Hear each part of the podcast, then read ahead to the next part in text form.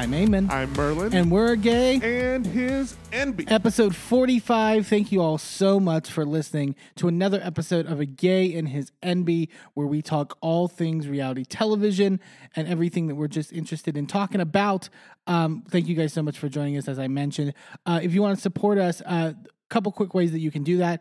Be sure to leave a rating or review wherever you listen to us, whether that be on Apple Podcasts, Spotify, Google Podcasts, the various other platforms uh, that you listen to us on. Uh, anytime that you leave a rating or review, it's really, really helpful to us because it helps us get into the algorithm, helps us get seen by more people, leads more people to listen to us and then they leave ratings and reviews and it's a great cycle and it's beautiful and we love it. Um, so uh, we really appreciate it whenever you do leave a rating or a review. Uh, you can also follow us across our social media platforms over on twitter facebook instagram tiktok and threads uh, where we are posting clips from the podcast and just funny dialogue we've had a lot of it this week especially in the last couple days Oh boy. particularly over on Twitter. So if you want our like immediate thoughts of like you know when we're something happens in the news or something happens on television and we just can't hold it in until we can get in front of microphones on a Thursday, um, you can follow us across our platforms and, And you, you can rem- see it there. And you remember that thing that that Eamon was just talking about a second ago about helping us come up in the algorithm and help us get more eyes.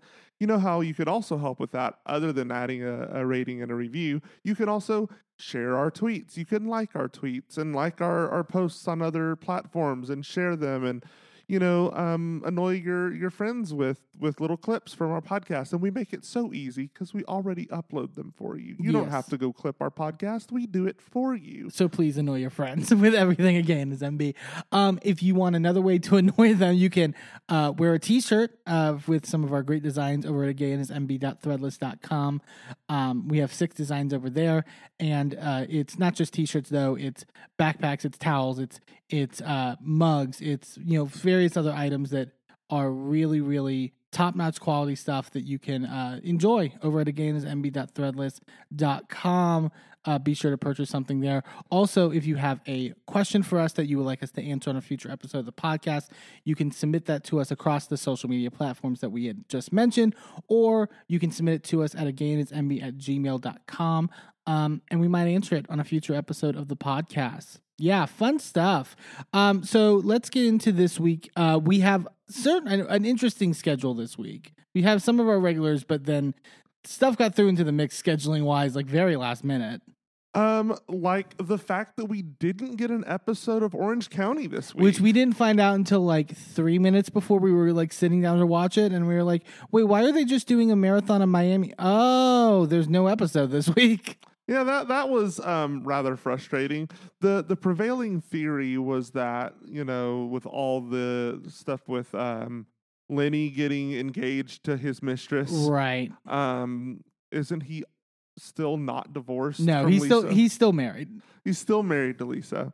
Um, but uh, nevertheless, got engaged. That I mean, seems to be I mean, a thing. I with mean, the- Bravo in fairness, the marriage didn't stop him from doing any of the other stuff. So That- like, that's fair. But it also doesn't. You know, it's this. It's a, a thing that happens a lot in Bravo land. Like we we've got on New Jersey, we've got oh, uh, um, Del- Paulie. Dolores and Paulie. Uh, you know, are seemingly going to be getting engaged any day now. Um, uh, by any day now, I mean like in the near-ish future. They are filming. Uh, they are filming, so likely. Um, but he's still married. And uh, on OC, um, Jen and Ryan, you know, have talked about getting married, but she's still married to her ex husband. Yeah, it's like finish the job. Like, like, come on, guys. like you got to turn. Like, don't start another job until you've like turned in your pa- uh, papers or whatever, or whatever it is. How do you quit a job? Google how to quit job. Leave posted on bot. Never mind. Right. Um. Anyway, so we didn't have OC. Um. We are still going to talk about Atlanta. Uh. Got a lot of good things happening over there. We're going to talk about RHONY. Um. Lovely things happening up in New York. But before we get to any of that, There's been a lot that's been happening. there's a lot that's been happening. So let's talk about the reality of filming reality. or is it reality or is it not? And and what is real and what it's like uh, there's uh okay, so um we had briefly mentioned I think last week you had talked about it in your uh, tops and bottoms about this whole Bethenny Frankel thing, right? oh jeez. So she's uh, you know been doing this um campaign to sort of unionize reality stars, which again we will reiterate we are all for. We think it's a great Absolutely. initiative. Um, much like in the way with writers and actors in the world of streaming, things have gotten really fucked up and exploitative for them in that regard in terms of compensation and, and all that. And they should be properly compensated Absolutely. um, for their medium. Um, 1000%. And there should be protections in place and all that. Now, my thing is, all of that has literally nothing to do with what's happened these last two days. Um, because the big headlines from Bethenny now in these last few days, and she's been trying to weave it into this thing, which, uh, like, Very ham fisted. but I don't know what it has to do with unionization at all, uh, more than d- digging the knife into the back of Bravo at this point, whether valid or not, whether any any of whether any of this is truthful or not. By the way, Let, You- let's also get one thing clear. Bethenny is a right wing capitalist. Mhm. She does not believe in unionization. sure, Period. End of story. and we can go all into like when you know the the people who came forward say like, "Hey, I was casted to be on one of her reality shows that she was doing, and like the contracts were really fucked up." and, and, that like- was as recent as like three seconds ago. So like Yeah, I, I don't believe that she's had a change of heart in that short time span, other than she wants to screw over Andy. Well, clearly it had to have been short enough too, because it, she was reportedly selling shows to Bravo as er, early as March of this year. yeah. So literally, like what, five months ago? Yeah, Come on. but to to get to what we were were dancing around. So yesterday, I literally woke you up and like showed you the photo that she had posted on her Instagram that she Ugh. had an interview on her podcast with formerly Raquel, now Rachel Leviss from Vanderpump Rules. Um, formerly of Vanderpump Rules. It's now been officially confirmed. Like, did you see today? Like after the interview came out, it was like official confirmation she's not coming back to Vanderpump Rules for season eleven. It's like we know that. Like it's obvious. Like what the like you the, the minute we see that photo, it's like yeah, she's not coming back. Yeah. Like Like, it just no. Yeah, but it's like, and and honestly, it'd be one thing I would be like, hmm, people should do whatever they want, but like, if if this was really about her mental health, and if this was really, you know, and I can and I can accept that she probably was facing a lot of backlash and a lot of hatred, and probably some death threats, and probably some very severe stuff that would require um, Mhm. therapy and would require, you know, um, you know, being checked on and, and and and making sure your safety is first and foremost. And I am completely fine with that. But to me, it, this has nothing to do with that. This has to do with I didn't get paid enough. It- it- I didn't get paid enough to what I feel was deserved of me because I had an affair that like It's I don't even think it has to do with money for her. I think it has to do with the fact that she's throwing a fucking little temper tantrum because she is a failed beauty queen and she is a failed reality star. She has literally never succeeded in anything that she's done. She's got a degree like so many of us that she can't use because she's now shat all over her reputation. Who's going to fucking hire her? But she believed so, and we'll we'll be jumping around. Uh, by the way, we so okay. Let me preface this by saying this because I know we did not listen. We did not give Bethenny a listen and a, and a play. Because like fuck her. fuck her. Um, but like we did listen to clips and we have seen excerpts and and and transcripts of everything and, and, et people that we we have listened to people that we trust. Um, shout out to She Speaks Bravo. We have listened to her takes on. Go listen to her because she broke it down perfectly She, for me. She, uh, she's so good. Love you, Emily. But You're I but I I'm just prefacing that to say like the hypocrisy of us being of because we're eventually going to be like Bethenny didn't even watch Vanderpump Rules and is now act, you know, is interviewing this person. We know it sounds crazy that we didn't listen to this, but we still did way more due diligence than Bethenny did, Right. seemingly. Um, but like, so my frustration is that like I and I was telling you this this morning, like I when you listen to the last part of the of the reunion that we reviewed, if you go listen to that episode that we did, like I feel like we were both in very much a position of like Raquel is a victim too, Right. to a certain extent. I think she was manipulated by Tom. Mhm. I think she, you know, um, was uh, lied to in many ways by Tom and taken advantage of in certain ways. I think while there is a lot of culpability on her end uh, in terms of certain things, and her and she exhibited actions that were directly harmful, like having that conversation with Ariana Ariana by the bar, like the way the necklace stuff, all that stuff. But we, I would have been more accepting and more um sort of like at the very least torn if the if she was going into this basically being like Ariana was a victim but I'm to a certain degree maybe a lesser degree whatever but to a certain degree I'm a victim too that would be one thing right. but to me the frustration is it seems like I'm the only victim in this Right. I'm the all I'm the only one. This poor innocent 28 year old girl, as if you're not a fully formed fucking adult when you're 28, because uh, yeah, um, like I was taken advantage of not just by Tom but by Bravo, and also by the way, Ariana and Tom weren't really in a relationship. They were just brand partners, and so because of that, I would have never done that if there was an actual relationship beyond.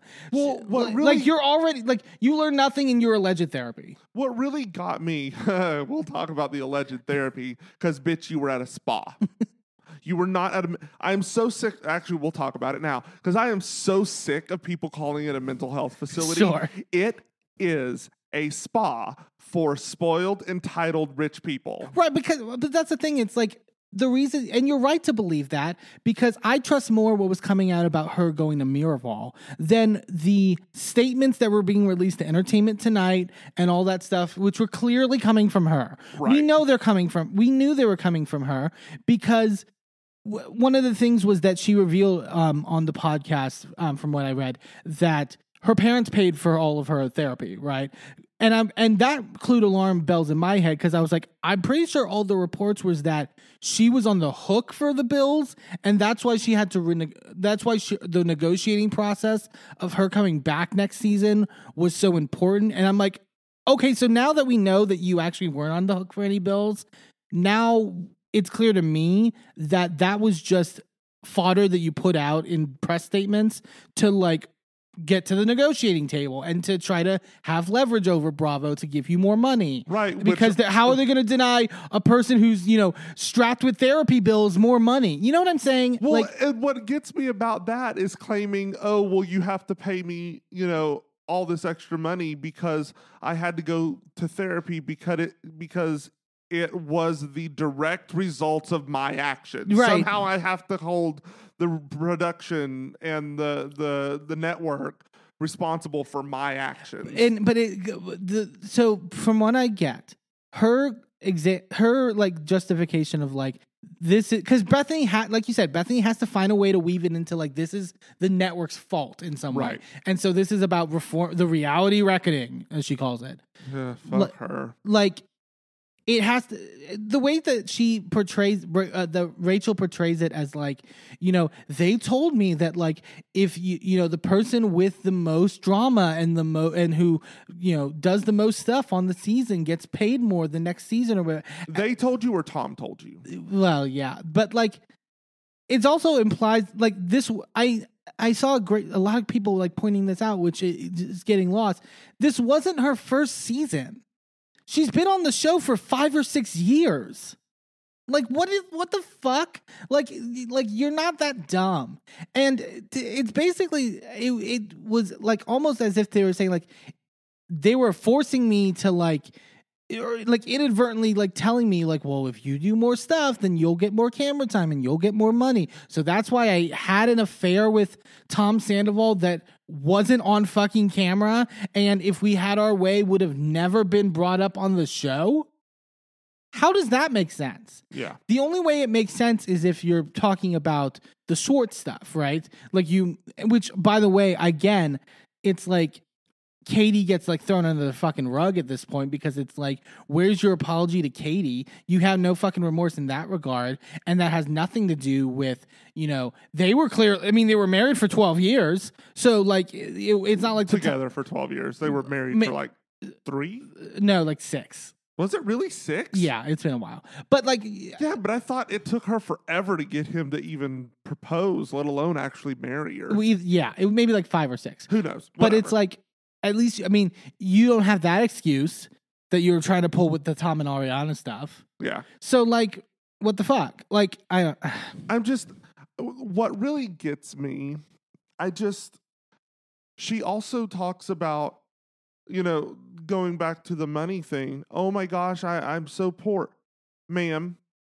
You make three hundred and sixty-one thousand dollars last Yeah, season. any yeah, I heard anyone from like three hundred fifty thousand. Like I know Lisa said Lisa Vanderpump was said directly like three hundred sixty one thousand or something. But I think I've I heard, will trust the LVP. On I've heard anywhere from like three hundred fifty to like three eighty, like somewhere in that range. With- Also, number one, Bethenny's like, oh well, I pay my interns more than that. Bitch, where do you get an intern that make? Where do you get an She intern position that makes that much money? She doesn't know what Raquel is be- or Rachel's being paid. She doesn't know. No. Like she like that. She's so convinced. She's she knows the end goal. Bethenny knows the Oh, end yeah. goal, and whatever. Because like from people who I saw that watched that or that listened to the podcast. You could tell Bethenny was like leading, like trying to throw, and like bringing up Andy a lot, bringing up Lisa Vanderpump a lot, bringing Mhm. and, and like it was so ridiculous to me that the idea that like you're you're a 28 year old grown adult i'm sorry you're a grown adult as much as you talk in a baby voice you're a grown adult like and like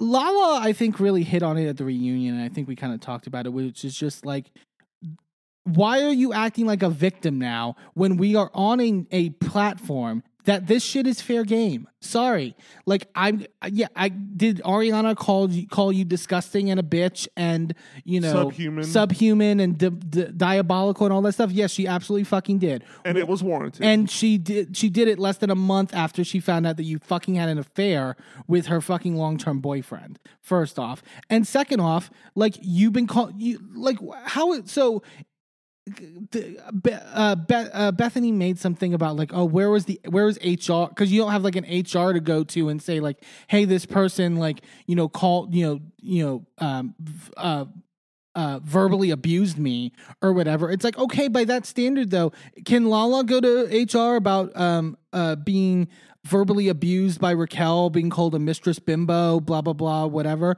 Can Katie go to HR and say, hey, I brought my mom to on fucking set, if we're making the comparison to acting or whatever. I brought my mom onto set and uh, uh, peop employees of here verbally abused her.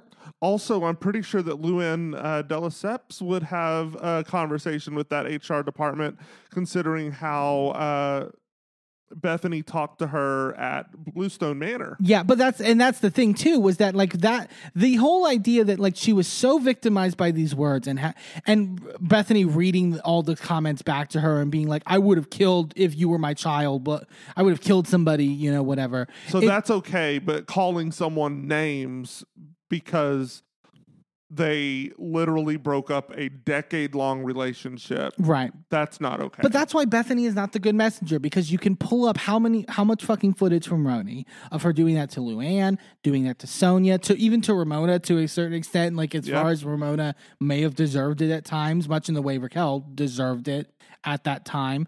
Like, like you can pull up so much footage from Bethenny doing that shit, and then you can also pull up uh, quotes and interviews from Bethenny after the fact, uh, post her career, being like, "You gotta suck it up. You gotta fucking, Yep. you know, this is the game that we're all agreed to." Yep. So it's like, and that was Lala's point was like, we have all agreed to be on this fucking show. And then we get into like we go to Vegas and I get into an argument with you at that dinner table about the comment you made in the bed and then you fire back with stuff about, you know, blah blah blah and we have this thing and then you go back crying that like I verbally abused you or something as if like this isn't what we're fucking hired to do. Yeah. That that would be like um that would be like a a wrestler getting done with a match and then trying to start charge the person that they were just in a match with with assault. Yeah, It's it's it's, insane. That's what you're hired to do. and there are certain things that cross lines in in many regards and yes the like you know maybe in things like in terms of like racism or like we're seeing Right. we're seeing stuff on on um uh below deck down under with that uh attempted sexual assault which was like and that stuff is very like clear and actionable and like so like but like he wasn't hired to rape his his co-stars. exactly like there's not a There's a clear difference between you know interpersonal relationships and literally assaulting someone. Right. But then but it's also just the the well, you were yelled at and and demeaned and victimized by a woman that you completely fucking mistreated and then you're going onto this podcast essentially being like, "Well, why am I not getting brand deals?"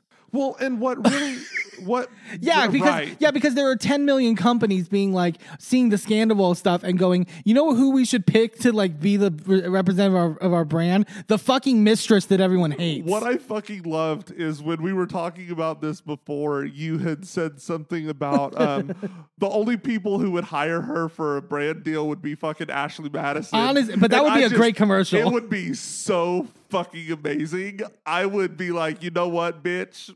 That's worth it. Yeah, that's right there. but it's like to be so mad that you and and I can get it if you're pointing it elsewhere, like not at Ariana. If you're pointing it even at Sandoval, which she doesn't like, she doesn't do enough of in this in this Well, podcast, in my opinion. right. Like Sandoval got casted casted on that world's toughest test show, whatever. Yeah. I can understand then being like, well, he also fucking you know did this stuff. I'm f- and and also the parts that I will give her to a certain extent, which is like not only that, but he also filmed me allegedly without my consent. right.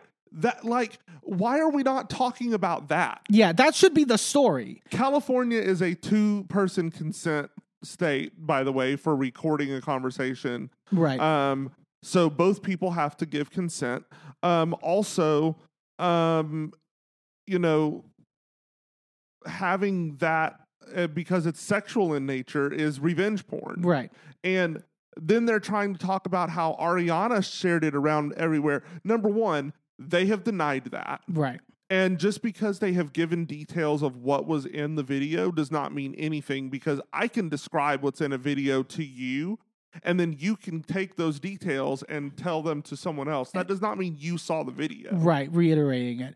And it's like, to me, I also think like the amount of shit that fucking leaked, like Oh, yeah. post Scandoval, like the idea that that video wouldn't have leaked if Yeah. it was sent around by any is crazy. I believe Ariana took it from Tom's phone and sent it to herself because and she claims that basically when Ariana um confronted her on this over the phone, she texted her the videos and said, Right. "You're dead to me."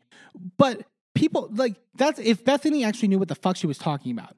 Part of the reason that Ariana, I believe, did that and and took the the videos and sent them to herself was because she didn't want to then be gaslit by Tom. Right. She didn't want to hint for him to then delete the videos and then it become a he said she said and you know and because you're literally you're finding out this information at Tom Tom in the fucking moment. You're hysterical. You're freaking the fuck out. You're you're like that's In the a other bathroom stall of Right. all places. and I just that's the other thing is like the the overly police and this was happening before the Bethenny interview, which I hated, but it's particularly after this interview and during it. The over policing of what Ariana should or shouldn't have done in the in not just the the less than a month time after this happened in terms of how she spoke to her at the reunion, but in the hours yeah. after finding out. The over policing and over analyzing and the over critiquing of anything that she did in that period of time is fucking so insulting and gross and disgusting. And meanwhile, Raquel could was a fucking demon for like the entire run of fucking filming to fucking Katie to you know uh like like watch the I said it um I commented on Bethenny's post watch the fucking penultimate finale Yeah. watch that last episode at something about her party at SUR Raquel's not this innocent fucking fawn. I'm so sick of this. And like nobody's critiquing that. Nobody's policing that and saying like, "Well, why the fuck did you do this? Why were you such a bitch here? What did Katie ever do to you to warrant you speaking to her and your her mother like that?" Yeah. Well, and and what's also even more disgusting is because um, Raquel is claiming during this whole time, "Oh, I wasn't actually that close with Ariana. we weren't even really that that close of friends," which would make that conversation at the bar at SUR even more disgusting. Yeah. Like how invade how dare you if you aren't actually friends with her as you claim, which I think is bullshit. Um, You know, you weren't friends with her, but you were in matching Halloween costumes. staying over at her house all the time. Like, come on, that's fucking bullshit. But anyway, if you weren't friends to ask like probing questions about their sex life and like about her body image issues and all of that shit on fucking camera, Right. how fucking dare you? Yeah. And you want to act like you were the one that was abused. Right. And but again, I can give her like I, I will reiterate, I can give her the revenge porn to a certain extent. Yeah, I can give her the recording without the Absolutely that. consent. But like it seemed like there was a little talk about like Tom like there was a talk that Tom we now uh, if we're to believe uh, Rachel that the whole reports that he wanted to refilm that scene Mm-hmm. in her apartment or whatever was because she said you filmed me without my consent and he basically told production if you don't take that out of the episode I'm not filming anymore. I think that's bullshit. I mean, may, I, I can believe it to a certain extent. Also, she's running with the, the idea of like, well, she, well, he told me that um, they uh, were were, were going to give him a producer credit on season eleven to keep him on the show. Okay, like Tom's a fucking liar. Like, like, like, why are we like you're so you're taking that as fact because Tom told that to you? Right. And like I love how she says it now. And the thing is is she's betting on no one remembering that by the time Vanderpump Rules comes out next season and Right. we can actually see the fucking credits and he's not on there. Well, to me, like I think what it was, if that conversation happened, what it clearly was was he's like, I need fucking allies on this show. I'm gonna come back onto this show, and I barely have Schwartz. Yeah. I have nobody else. Like I need you to come on with me, and the only way I can get you to come on with me is to basically be like, don't worry, I'll make sure they give us a good edit. yeah. Well, and also, can we just like stop having all of the fucking leaks from this season? Oh yeah, I'm tired. I I, I, I, because we have had nonstop Vanderpump stuff happening since last August. It's literally been a full year yeah. of leaks from last season coming out early about the Schwartz and Raquel thing, and then like all of that stuff, and and then Scandoval, and then all like oh my god, Right. all these things, and I'm exhausted I like, like I and with uh, Jer- Jersey too because we're getting all these leaks from this season that's currently filming. Right. I'm tired. Stop telling us. Just Yeah. keep it in the vault. And it's like I don't know what happened in between like scenes. I like in between group scenes that they're allegedly filming. So I get people who are frustrated when they see like Lala's hugging Sandoval and, and which is completely like she's but we don't know hugging him. We don't know what's happening in the interim. I am also frustrated that they've kind of like strong on them to be like, well, you guys have to film together to to a certain extent. But like, you know, like I we don't know what's playing out. we don't we don't we don't know. that thing, the thing with the Lala picture. If she actually embraced him, they would have released a picture of her, her embracing him. Yeah. it does not look like that's what's happening. It looks like she's like scooting by him or like trying to get away from him or like whatever, but she's like not causing a big deal because it's in public. Sure. But like that like if they had a picture of her actually embracing him, that's what they would have But who out. knows? Maybe it's a long con, and she's like, you know, luring him in to then emba- like. So, like, I don't like, you know what I'm saying? Like, and a multitude of things could be happening. So, Yeah. like, w- there's no the reason to speculate is ridiculous. Um, I'm just I'm done. Let let's be done with Vanderpump Rules for now. We don't even have to let's not talk about these people until the show actually comes on next summer. right, but uh, can I also just add one last thing about Bethenny? Yeah. So with Beth, and then the other I was like, Be- because again, trying to she's it's so like jigsawed how she's trying to like weave this into her you know campaign for unionization and and you know she talks talking all this time now about like exploitation without compensation and and blah blah blah and then we come to find out that she didn't pay Raquel for this whole fucking interview and she's got hella like fucking ads all the way through it like I feel like I feel like we don't give you guys that many ads. We give you we give you a little spiel at the beginning. We give you, you know, a couple ads in the middle and that's it. And Yeah. the, the two ad spots are repeated. They're the same three ads. You know, one of them's for a nonprofit that I happen to work for. So I mean, it's like it's not even that big of a deal. And and I understand some people were like were kind of being like, okay, I fuck I don't fuck with Bethenny, but like also typically people don't get paid for podcasts. I get that, but also when you're hyping it as like she could have chosen anyone, and and she could have.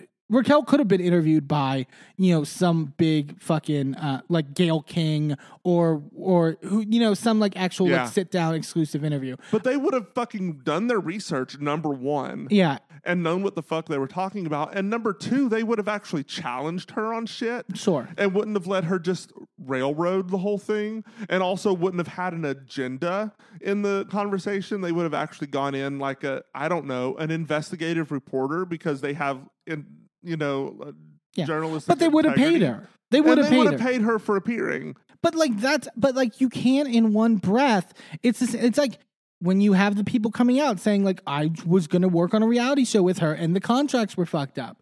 You can't in one breath be this moral arbiter and and then do this shit. And to me, it's more disappointing than anything because I want unionization for reality stars. I want them to be compensated properly, and I think Bethenny's gonna fuck it up for them. I- I, I- think she's gonna fuck up any fucking chance. Oh, I absolutely agree. Speaking of people not getting paid for, you know, some of the work that they've done on reality television, let's talk about this um this interview between Kenya and Carlos King. which I thought was really interesting in con in like contrast with the Bethenny thing because and it came out beforehand, but like I encourage people to if you're like oh I really don't want to listen to the Bethenny Rachel stuff, listen to this interview. I actually thought it was really good. It- we were kind of annoyed with the NeNe Carlos interview, but like I think this was actually pretty it got to some interesting points and there's I think a couple more parts coming out as well of this interview soon. But like I still kind of have a poor um view of Carlos he's definitely biased in many ways. in many ways and um it seems very much like he's trying to clamor for relevancy Sure. but I also am the kind of person that if Kenya has a good view of him, I trust her. hmm I trust her with a lot, and like, and he was also like- advocating for her very, very much. Like her, like I and I thought it was very also interesting with like Courtney doing all those fucking Yeah. interviews, being like, "She's a mean girl. She's mean to staff." Blah blah blah. Like her, him being like, "This is a girl who literally flew to my uh, either mother or grandmother's funeral. I can't remember. Um, like flew mother, I think, to her funeral in Detroit. like without being asked, nothing Yeah, no cameras and and that's what i've heard about kenya. I've heard that she is very selfless in many regards when cameras are down and stuff like that. So i thought it was important to uh, hear that. I also thought it was really important to hear her more she goes into much greater detail about like her mother um and some of like Mm. some of the stuff she hasn't even talked about on the show about that which I I didn't even know about jaw was on the ground with some of that shit. it was it was crazy. But one of the things I thought was interesting because like a lot of people have been down on the cast right now for Atlanta, and like the sort of like they're like everyone feels disjointed. It feels a little bit like everyone's coming in for a job. Like it's not, and and to an extent I agree in many ways. But I thought it, I thought the most interesting part was when they talked about how casting used to go on Atlanta, and talked about how which I didn't know, which was that for the first month that we see Kenya on the show on her first season in season five, she was not an official housewife at that point. Mm-mm. She didn't have a contract. And it used to basically be, and I think this was probably not just Atlanta, but I think it was across the board on housewives, was that if you you had to basically test out any any housewife had to test out for a period they had to film you in your home they had to film you with your kids and your husband and and and all that stuff and then they would slowly ease you in if you kept making the cut See, I knew that they had done. i knew that they did some ta- some cast testing Yeah. before they actually pulled the trigger and and hired someone, but I I, didn't know it was that extensive because I knew we had heard previously of them, you know, doing you know um, camera testing with other housewives, and we've heard that over the years Right. that that happens. Um, but that doesn't happen anymore. S- what I would be interesting to hear, um, because to me the closest thing, and to me maybe it's why they are sort of more successful in in my mind of why I've enjoyed them. Like to me, like it wasn't, it didn't seem like it was exactly that way, but it kind of was that way with Sutton on Beverly Hills. Like she Mhm. was a friend of her first season, but I had heard that like she was testing that she was a te- basically testing as a housewife. right. And a lot of, and I think with a lot of the friends of nowadays, they are probably filming a lot more to where like we could just slot you in as a housewife. I think they did that with Jen Fessler in Jersey. I think- Absolutely, I, think, so. I'm pretty sure they did that with Angie K on Salt Lake last season. well, and now we see that she's got a snowflake this coming season. so I'm and I'm wondering. I would be interested to hear from Sutton or the like. What was were you paid at that point? What was it like an audition essentially in in that regard? Because I do think when Kenya describes it, I'm like that makes more sense, and that probably le- as why why it led to more long-standing housewives coming from that era because she was like you basically had to earn your keep and she's like nowadays like girls are getting their fucking contracts when we haven't even met them yeah. Well, and it feels like that way with um, Monyetta too on this season. She seems fully ingratiated within the cast. Like, Right. she doesn't seem like she's just a friend of. Like she's clear, and when Kenya t- was talking about it, we were like, she's clearly talking about Courtney. Yeah. I think maybe talking about Sanya a little bit. Yeah, probably. You know, But uh, it it's just it's so frustrating because she's right. It seems like they just plop anybody down in the middle of a cast and expect them to work. yeah, and it's like, well, now you got to be, and but that's what it, that's why it leads to that vibe of where it's like it does feel like a job. It feels like I'm clocking into a job, mm-hmm. and this is my new coworker. Well, and I had a theory and I discussed it with you, and I think that this is what happened. So we had a a cast shakeup on Jersey Right. after Teresa came back from jail. We had a cast shakeup on uh, New York. Um, similar time frame. We had a cast shakeup on Atlanta. Similar time frame. We had a cast shakeup on um, OC. Similar time frame. We had one on Beverly Hills. We had them pretty much everywhere Yeah, yeah, yeah. where they cut the cast in half, got rid of half of them, threw in a bunch of new girls, and saw what happened. Some places it worked, some places it didn't, and you had one season people that like went away and we kept slotting in new people until we found something that worked. Yeah, yeah. But I think that the the either it's Bravo or the production companies realized that it was cheaper to do it that way Yeah. than it was to do this extensive testing thing because it's not just about paying the housewives because clearly they weren't doing that. So it's not that wasn't the expense, but it, you've got to pay the crew. You've got to pay the production company to do all of that camera testing. Mhm. And then you've got to pay producers to like go over all of that footage and like all of that stuff. So it's so much cheaper to just slot someone in, pay them the housewife salary, and then you know if they don't work, throw them out, give somebody else a, a new first year salary. Right. And let me like like if we were to ever go back to that old process, which I think would lead to more successful in terms of like at least like the quality of the shows improving, I feel. Like if we were, I do think that you should be paid. like I like one hundred percent. like I don't think Kenya not being paid until she got that contract at that point the was fact that Kenya and Portia were not paid. yeah, when when they got into that fight at Portia's charity, like that scene, neither of them were housewives yet. and that scene i i i would say is one of the most iconic scenes in atlanta history Yeah, and it's a and it's a sea and it's a sea changer in terms of like like moved it moved the franchise into that new era where they were then sort of I mean NeNe was still there and everyone was like a, an ensemble cast but like they became stars in many ways. Well, and they became an iconic feud. Mm-hmm. Like that's the feud that led to the physical altercation at the reunion. Yeah. You know, and like them dragging each other and like Cynthia's titty popping out in the middle and Right, like right. all of that stuff. Like that is just iconic, you know, history of Atlanta housewives. That wouldn't have happened if that scene had not been filmed for and like it should have been paid, but like they were free. Yeah, they yeah, they were paid not paid to film that scene. Mm. And that's Because you really only get because that's the thing you really only get paid for what airs, right? Like you, which is I think is bullshit too. I agree too. Like I think like you're it's work. It's still work at the end of the day. Um, but also like I said, like we said before, go listen to that full interview. It's really really good. Um, there are a lot of great like the fact also with like the fact that like we would have never gotten Portia as a housewife if Kim hadn't fucking quit that season. Like if like that's mind blowing to me as well of like just how timelines play out. well, and, and I didn't even realize that that was happening at the same time. yeah yeah yeah. because I have not been watching consistently over the years. I had never really watched Housewives until the pandemic, and then uh, Eamon sat me down in front of the TV and was like, "You have to watch all of this," and I was like, "Okay, fine, I'll watch one season of this thing because you want to watch it."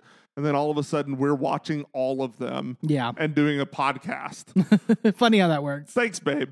Anyway, um, but but it's just like when you binge everything like that, you don't realize what's overlapping and what's hitting at the edges of this and Yeah. all of that.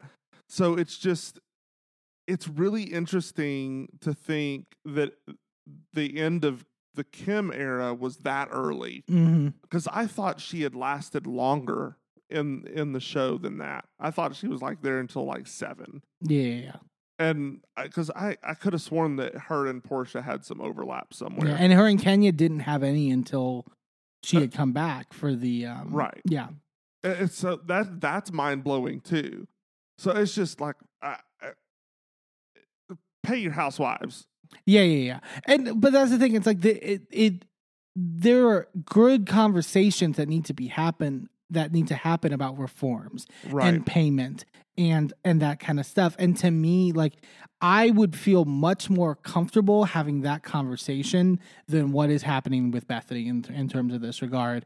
And because and she's like, oh, there'll be an expose out soon about like in the next month or whatever. It's like, guess what? If you, here's my thing, if you kill Bravo TV, you're just killing people's jobs yeah. then you don't get then you don't get any reform. Yeah. Then there's then you literally make it worse off than what people currently have who need better. Yeah. Like like that's and all because of a fucking vendetta with Andy, which is so clear was what's happening. Yeah. And it's like it's so blatantly fucking obvious and it's so fucking frustrating that like that's being consumed. It, it sucks that probably the best case scenario is that this will probably fizzle out because people aren't taking Bethenny seriously. But that still sucks that we can't actually have a good, honest Right. conversation about this. Well, I think if I had my rathers, I would have three housewives leading this. Mhm. I would have Candy.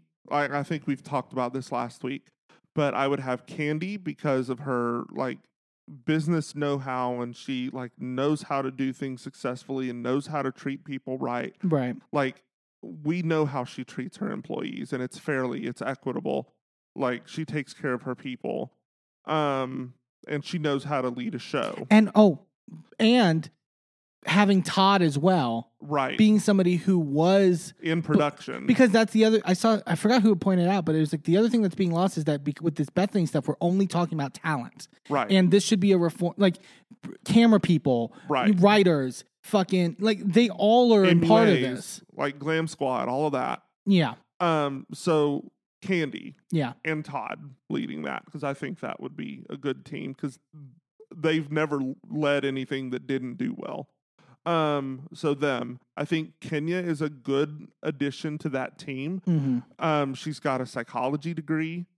Um, she is like she knows how to speak. She knows how to like get out there and inspire people and and get people to give money and get people like she she d- has done that for a long time. Yeah, yeah, yeah. So like she has the experience to get funding behind this movement and has the experience to get people motivated and impassioned about this. right. And then you also need someone like a Carole Radziwill who can go out there and write articles, who can go out there and sit in the boardroom and argue and do the because she is like been in politics has family in politics has like she knows what she's doing. I trust her to fight for people in a way that is equitable and and fair. And like i think that would be the dream team. Yeah, yeah, yeah. those three wives plus plus todd. I i think those are people who can really sit down and and do this and make sure that people feel represented and feel heard and at the end of the day we get a landscape not just within bravo but across reality television where our talent is taken care of Yeah. and not just our talent but our crew and our our all of those people are taken care of um and at the end of the day it will give us better entertainment Yeah. It's it and I think they would be much better um and and have much more success uh, possibility of success than what we have now. Yeah. At the end of the day. Um but yeah, so that's that. Um we're going to take a quick commercial break and then when we come back we're going to be actually talking some uh, shows. We're going to be starting with the newest episode of Real Housewives of Atlanta. Don't go anywhere.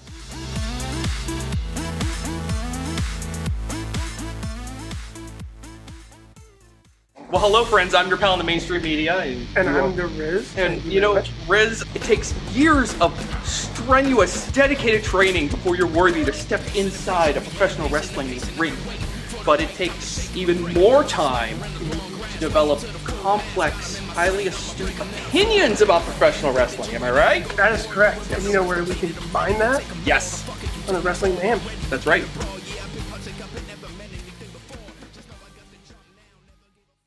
I'm Eamon, i'm merlin and if you're anything like us, you live your life out loud. And when it comes to issues of discrimination, inequity, and outright bigotry, we use every platform we have to speak out against systems of oppression that perpetrate violence against marginalized groups. That's why we are so proud to wear designs from the Survivors Know merch store.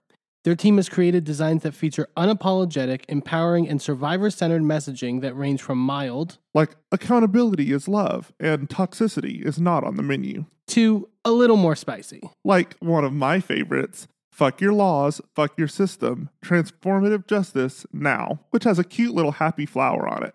Each design is available on a variety of items from t shirts and hoodies to bags, blankets, magnets, and even stickers. And as more items become available, the options will continue to grow. 100% of the proceeds go back into supporting the amazing work done at Survivors Know to support survivors, workers, and survivor advocates by organizing, challenging the status quo, and creating alternatives to the systems that fail us. Support Survivors Know by shopping today at survivorsknow.threadless.com. That's survivorsknow.threadless.com. Sidekick Media Services. We are your sidekick in business for social media, video production, and more. Find out more at sidekickmediaservices.com.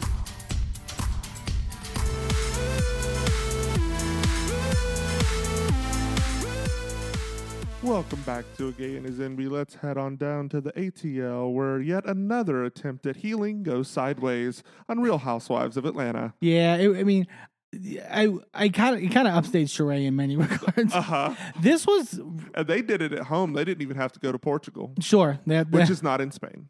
um this was kind of Drew's episode. It was very much like this is the Drew episode. Mm-hmm. I mean, I, it feels like that's good. I, I feel like this whole last sort of run is going to kind of be Drew's in Pretty terms of what we're going to be getting with like the last parts of her marriage. And She is first chair at the reunion, yes, right? I believe that is confirmed, which I think is deserved. I think so too. Uh, but yeah, it's so there's a lot happening in this episode. We started with um, Drew basically doing a walkthrough with her and her sister, and and the people putting together this event, uh, this mental health retreat sort of thing that they're doing. Um, which I I thought it was good to sort of have like that conclusion of like the Allison stuff like build to this. Mhm. You know, I, I I thought that was nice. Um, she talks about Drew talks about how part of why she's working on her own mental health at this time is that Allison was basically telling her that a lot of her decline started when she got divorced. So it was it was very much a lot of like foreshadowing and a lot of and and it made me question like there were parts in like the confessionals where I was like much like Scandal I was like what was filmed Mm-hmm. in post Yeah. you know what I mean? Because there's all this talk also about like what Drew is telling, if Drew is telling the truth in certain regards, and like, and here's the thing: I think she's telling more the truth than than not because Ralph is terrible, and we'll, Mm-hmm. and we'll get to that. But like, because I don't know if I showed you that like more of that Courtney podcast. Well, Courtney's now fully Team Ralph, and it's just like Drew was actually lying about why he went to Vegas. Oh my, oh my god! And the the whole part part where she where she's like, and and we were friends. I mean, and we We're- were, we're starting gonna- this friendship, and and and, and friends, friends, oh, Cousins. cousins, cousins, cousins. That's the word we're telling everyone. Cousins. You were totally right on the fact that there's not they're not cousins. They're they're they are cousins by marriage. They have fucked I I believe it. Um, there was also like Drew they're, allegedly. They're going over the like itinerary for everything and what's going to happen, and Drew's asking like, you know, I talked about maybe having a bar, and then uh, the uh, one of the therapy people, people, Doctor Gettings, was like, yeah, I we were thinking like it might not be good to have alcohol since you know mental health and like that can be you know sort of an attributing factor. So we were thinking of functional drinks. Um, you know, stuff that helps with brain health. Not, That's not fun. and I love, I love Drew not being like, like it would be one thing if Drew, Drew go like, okay, well that makes sense. Drew later goes, are you serious? Oh, it's like no, we need them to drink. They Like, should have made like some pot infused drinks. yeah, there we go, or some like some kind of like, well, well, jumping ahead, but when they come up to the, the the actual event and they have those little green juices, and she's like, well, they're like, what's in it? And the woman's like, it's like turmeric and like good stuff for your brain. I'm like, that's not specific enough. I uh uh like if you had listed off several things and like maybe you missed something or whatever at that point I'm like yeah okay sure you gave me you gave me most of the ingredients whatever but when you say turmeric and some things bitch I need the Carfax It's like, where's okay- the nutritional value label where's it at So it'll help with my inflammation, and that's about it. Cool. Awesome. why is it green turmeric is brown There we go. why is it green Linda Uh, God. Um, we then go to Sanya's house, and she's with Ross, and then this is where we do find out that, and it had been reported, obviously, um, that she is pregnant now. She it was cute. I thought this whole scene was really cute. Like she has the the pregnancy test in her like notebook, to, and he like flips through it and sees it, and it's cute. It's fun. it was fine I was not impressed It wasn't that well. They critique Sanya later about her like sort of like big I moments. thought the one at the party was better than the one that she did for him. yeah, probably. Like but I also didn't like the one that they did for her family because I also uh, the scene. Can I also say the scene setting where they walk into her room and like right behind Ross is her pregnancy photo with her first child, like the photo Right. shoot she did. I'm like, okay, like this was. I maybe you have that photo up in that place all the time. I don't know, but like it just it felt weird. it did look great though because they did like the they had like a train on that dress and it's like billowing in the wind. Yeah, It- she it looked- looked fabulous. Sanya, like, um, Sanya's stunning pregnant. Like the, I thought she actually looked really great at the reunion with Mhm. her. Like, she looks great. Um, she then gets the family together to basically like, oh, like, okay, so we're gonna go over our goals for the new year in terms of business stuff like that. And then they turn around and they have sweatshirts on. Her and Ross have sweatshirts on that say, well, they say we're pregnant, but it says pregnant we're. yeah, because they're on the wrong side. I'm like, no, you what? Like, how did you plan it? Like, the fact that you would get sweatshirts and then not plan out where you guys were going to be positioned. well, I just like Sanya. When you're running a race, do you stop like five yards from the finish line? Because you almost had it. Yeah. You were almost, you almost got to the finish line and you fucked it up in the last five yards. What are we doing here? Yeah, I love her father and her sister like get excited and freak out, and her it takes her mom like thirty seconds to like figure out what's happening. Well, she was trying to figure out what pregnant weir means. Yeah, Is there a werewolf that's pregnant? I don't understand. um, they, but I love that they like they decompress for like five seconds, and then Shari Millie goes, "So we're looking for apartments." and I, I, someone was like, "So they, she wanted to make it clear, like, so we are not nannying this new child." Like, she got out that phone and got on Zillow immediately. She was like, "Oh, oh, there are apartments in my area. Look at that. Oh, that's so cute." And Sanya's like, oh, okay. Oh, well, I guess that was quick. Uh, there was like, and then they tell their son Deuce or whatever, and it was a cute moment. She's like, mommy and daddy are having a baby. And he goes, when? Weird, because I'm going with Auntie. yeah. I'm going with Auntie and Uncle. Like I'm not. Mm-mm, we're not doing this. yeah. Um, we then go to Drew and Ralph on a bowling date. Oh my God. so, th- so this. Um, Drew's talking about how, you know, we haven't been really keeping up with date nights that, you know, Dr. Ken had suggested uh, that we be going on. Um, before we get into like, I'm Drew, I'm fully on your side on this, by the way. I am going to critique you on one thing. That like denim vest that she was wearing with like these giant brown fur arms that were like, It was not. it was like she skinned a bear and was like wearing his like meat suit as a jacket. Like it was it was too and it was too um it wasn't as like um fringy, but it was like had the volume of those like the things in the car wash, the like oh my god. it, it- I didn't like it.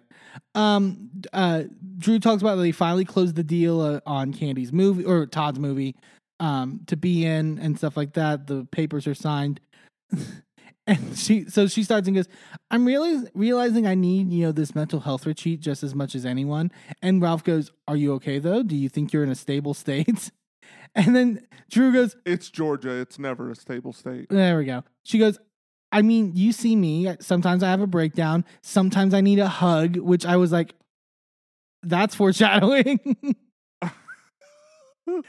Ralph heard sometimes I hear I need a hug and said, okay, Let me not provide that. which like Ralph's terrible. He's the he's literally the fucking worst. We'll get to that when we get to it. Yeah. It was there was some dissecting to that scene that needed to happen. Yeah. Drew then brings up like, you know, I know you had stopped going to marriage counseling and, you know, et cetera. And I feel like I kind of need you to be there with me since we're a couple and, and it's, you know, it's a marriage. She talks in her confessional that like she's like the issue basically why he stopped was that Dr. Ken was holding him accountable for his bad behavior. Which was he? Because I remember I didn't mind Dr. Ken uh, this episode, but I remember last season their counseling session where he was basically like, "We'll make like a sex contract to where you have to give him sex if you if he like does well," and I'm like, That's called spousal rape yeah, or marital rape. So like, was he really holding him accountable? I don't know. But then then Ralph starts. He goes, "So, one of the things I feel like with marriage counseling, it's just a difference in experience in general, I think. Sometimes you get to a certain point where you need to focus on the actual work and start applying it. And I feel like sometimes with counseling, it's just like this topic, now this topic, but that's going to get us divorced. This is like, have you ever been like a child and like you're like, I was a child once. Yeah. have, you, have you ever been a child? I I was actually born a child. um, but you're trying to like get out of like some like like you're trying to reason with your parent and you think you can like intellectualize your way Oh out of like doing something or going to like a therapy session or what like this was that and i'm like you're not. You see, Mom, I don't need to get up early and go to church on Sunday morning because the Bible says we are the church. yeah And that means everywhere I go, I'm at church. I'm not doing it to be selfish. I'm doing it because I personally don't think that. But and it's like, okay, but like you're not. uh, Where's your degree? Where's your psychology degree? Where's your um uh, uh, have you passed any exams to become a therapist? Um, where Did you take a course? yeah, where uh, do you have a better understanding? And like I said, I didn't like Dr. Ken, but like, where do you think you have a better understanding than an actual accredited therapist on what needs to Mhm. happen? Explain that. Ralph says, like, you know, we've had less blowups last since last year, and Drew's face is like, okay. Have we? And Ralph goes, but I'm doing work though. And Drew goes, what work you doing? And he doesn't have an answer. Like he doesn't have like you you say things are better and you say you are working, but what is the work? Where are the better? Where where where it at? Yeah.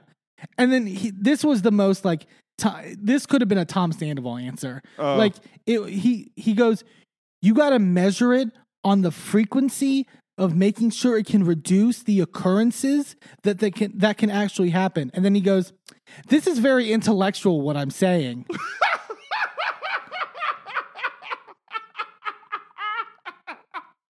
it's like and then Drew's like, I graduated early, so don't think I'm not following. Like to, to say like like but to me also I think what it is is that it, it tells me why he doesn't want therapy is cuz one he's a narcissist. He's a I mean, he's literally like copped the title of nar- narcissist at this point, more like a badge of honor. So like it's not far for me to say he is a narcissist. But like one thing with narcissists is that like they need to be the most intelligent person in their surroundings, right? Mm-hmm. They, uh, they they need to be presented as that, right? And Ralph like does that. Ralph like thinks if he says big enough words and talks in like a, a certain tone and and and aura and has a vibe to him, then then that makes him be viewed as intelligent. Big And- words plus confidence and loud. Right. It's like to me he can, he doesn't want to go to therapy because he has to then deal with somebody who doesn't give a fuck whether he's intelligent or not. Who doesn't like you know what I'm saying? Like there's no ego with the therapist. It's like, oh, that sounded nice, but actually, those words strung together mean nothing. Actually, Yeah. Drew's like, well, I can't force you to go, and I can't mother you, which I was like, good on you, Drew. You know, I can cert- I can only worry about my own growth, but it, you know, I think it's just important for you to meet me halfway. And then this was the craziest part to me. Like this, I I I I don't understand. Drew's talking about like you know. I have my now with the movie. I'm going to be gone for ten days. You know, shooting this movie, by the way, and you know I'm going to need your support. And she literally says, "I want to make sure you're okay because I'm not going to be around. Like I want to make sure you have everything set to where like my absence is not hindering the family dynamic. It's like everything's still flowing properly, and you have all the tools that you need to raise our children." for ten days. Yeah. And he goes, We have a little problem. I'm like, Do we? You're now booked and busy. I've always been busy. I'm going to step up as much as I can, but there's a bottom line that I got to make sure of. Number one, she wasn't asking you to step. She was like, "What do you need?" She literally mentions like seconds later about getting a nanny. Yeah. About having like a daycare situation. Well, he said, she says, you know, Todd is daddy daycare. And Ralph goes, I'm not daddy daycare. she wasn't expecting you to be. She was saying, "Take to Todd." But even if she was like, even but like the, the the thing that pissed me off about this for some reason, I don't have kids. We don't have kids together. Like like I don't like I cannot fathom a father or a parent just being like thinking that like parenting and raising your child is optional. You know what I mean? That like it's like, you know, a give or take and it's like, well, I got to make a compromise because I'm hustling and I'm what? Like she's literally like I'm going to literally be out of the city for 10 days. So like can you just make sure you like keep up with our kids and he's like, "Well, I don't know about that." What the fuck is wrong with you? Like, like, like, what is that computing in your head? Also, to be like, well, I'm always booked. What do you do? Like, what, like, what does Ralph do? Like, What do you do successfully? Quickly. what is your job? It's it, clearly in technology, but like that's it's in technology. That's all we know. and the little I know about technology nowadays, you can probably do it from home. Um, Really and truly, he's just mad because it's going to cramp on him uh, running on over to cousin. Exactly. Like he want he wants to get out to Tampa again or whatever the fuck. Like like If we ever find out that she was the girl from Tampa, yeah, I would be it, I would die. yeah. I I would just uh that would be beautiful. So um, then he has this moment where he goes, "You know, we're going to another level. Ideally, I want to be like Barack and Obama."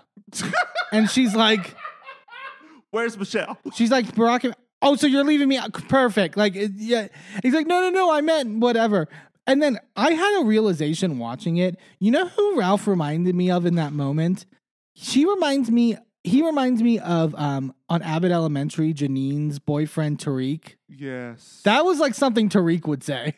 yes. And he's like, Well, I mean, look, Ralph is not great in the um compare us to another couple department. No, better than Ike time and it was Tina. And I'm like, okay, well, at least you stepped it up to like good people, but it was just one person. Yeah. But that's, I mean, that she, he told on himself. He, he- like, Yeah. Drew, it's, it, that was a big red flag, like blaring at you, like, get out. like, uh, um, we go to Kenya's house and she's having Kandi and Shamea over. She talks about um, she's at the point now where she's putting up drywall for the salon, which I've seen the fine like the photos of the lobby and stuff like that. It looks really fucking good. It's like it's actually like holy shit, this is actually like impressive. Like it's not like haphazard bullshit. I mean, Kenya doesn't do haphazard bullshit. No, it's so it's really good. Um, and so Kenya basically tells them about how she's thinking about now about having another baby. Kandi goes, "Uh, who's gonna be the daddy?" and she's like, "Well, I still have the embryos with Mark, you know, so technically Mark." And Kandi's just like, "I don't know about this." but she explained, like, you know, I have the contract that basically says, it- but then she basically throws the contract out the like this is what I don't get. Kenya, sweetie, I love you. Come in. Let's talk. because um you have this contract in place. You bothered to put this contract in place where if you and Mark split up, which you have at this point, yeah, um, that you would have sole custody of these embryos. So that means you don't need to tell that ugly motherfucker, and I mean ugly on the inside because the man is pretty, sure. but you don't need to tell that motherfucker It's that like- you're going to use these embryos. She's like, I he might, has no rights. you know, I like as a courtesy, I'm like, he can just watch this television show, which I'm sure he probably already is. Like, so I send don't, a text to your intermediary. yeah, I don't think she owes him anything. I really, Not a damn thing. I, I really don't. Um, Kandi, well, and then Shamea, because Shamea is pregnant as well, and she she has a surrogate, um, or or, or she's having a yeah, she's not pregnant. What a- words, whatever, you know what I mean. Um, but her surrogate is also Kandi's surrogate that she had with Blaze. Right. So that's kind of an interesting dynamic. And we get Kandi kind of being like telling Kenya about like, you know, because Kenya's like, you know, I'm worried about like connection and like that sort of stuff. And Kandi's like, you know what? At the end of the day, when they hand you that baby, it's the exact same feeling. Right. Like it's no different. Like you're literally gonna be checked into the hospital just as as as she is.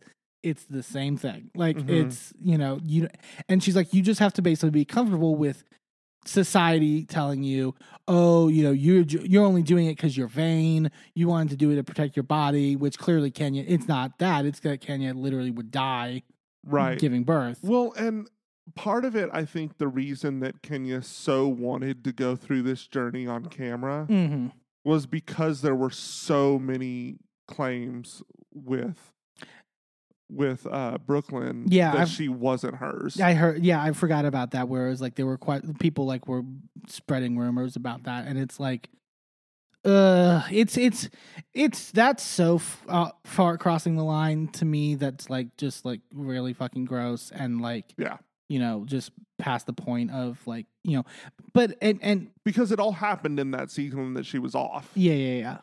And if she wants to like and and in term I you know that you can't fix because there's going to be assholes out you know. Right. But like in terms of like the connection aspect too, I think one of the things is like when the, when Shamea was like, "Oh, she my surrogates also was Kandi's." I literally forgot Kandi had a surrogate. Yeah. And to me, that should be a testament to the fact that, like, you're not going to, in terms of large scale, you were still that child's mother. Right. And it's not any, you know, different really at the end of And the day. And honestly, as close as you and Kandi are, wouldn't it kind of be cool that, you know, your second child and her third child, you know, Yeah. like shared a surrogate, shared a womb? yeah. You know, like there is not like when the mother is like with a donated egg, um, there it's a little bit different than if it's the surrogate's egg Right. but like there's still like DNA present. Yeah. So there's like still like a kind of a sibling. There's sort of something kind of beautiful there. about that. Like, And as close as y'all are to sh- like kind of have kids that are quasi related like that, that's that's kind of cool. yeah. And that kind of would make you sisters in a way. Yeah. Like I I don't know. I just to me that would be something that I would want to do. Yeah, I agree. Um, Shamea then asks about um, the topic of Sheree comes up, and she's like, "Oh, is she still dating Martell?" And then Kandi's like, "So you brought up to me, Kenya, that apparently Martell asked everyone for a cash app Oh my god. for Sheree's birthday party." completely forgot about this. And then Kenya's like, "Yeah, it came from Marlo and Sanya. Like that Marlo and Sanya were basically like talking about this, mm-hmm. like and was making it a thing. And then we see a flashback of Sanya and Kenya getting together where Sanya's telling her everything, and Sanya's like, "Yeah, the bill was like." Fifteen hundred dollars, and Kenya's like, "I spent fifteen hundred today. Like, what the fuck? Like, Martell, really?" Which, so this led to maybe the best part of the whole season, um, which, which was not even on the show. which was on the after show because Sanya and Sheree got into it. And I was like, okay, Sanya, like I I like if Sanya can keep this energy, like this is all I want from Sanya. I just want the energy to be consistent. yeah. And like if she can keep that and maybe even give it a little bit to Marlo as well, like if she can do that, I'm fine with her coming back. Like if she's gonna claim to play the middle, play the fucking middle. Yeah, and she was like, "Yeah, no, like you know," and she, can, it, I can't even. It was like a big cacophony at this point, where Marlo was just in the background going, "Guys, guys, guys, we're an alliance." Well, but we're not an alliance. Oh, we gotta be friends. Stop, stop, stop, stop, stop. like it was, it was so bad, but amazing. And Sanya, yeah, credit to her because, but I so I agree. Why the fuck did Martell? If it's if it's a fifteen hundred dollar dinner, which means to me, like if it's a fifteen hundred dollar dinner, maybe you're going somewhere super fucking expensive, possibly. But and you had a de- like it was. She said it was like eight people total. I think Yeah. it was like so. It was clear a lot of it was alcohol Right. and you gotta like you you can't tell them after the fact like hey can you cash at me Right. you're cut. That's ridiculous. They have the ability to, but like they they Sanya and Sanya's point was like I I have no problem paying, but I just thought it was weird. like And honestly, an upscale restaurant and you're drinking like two hundred dollars a person less than, it's not that bad. no. It's like come on. And yeah, it, I mean, I sure as hell wouldn't be doing it. It's too rich for my fucking blood.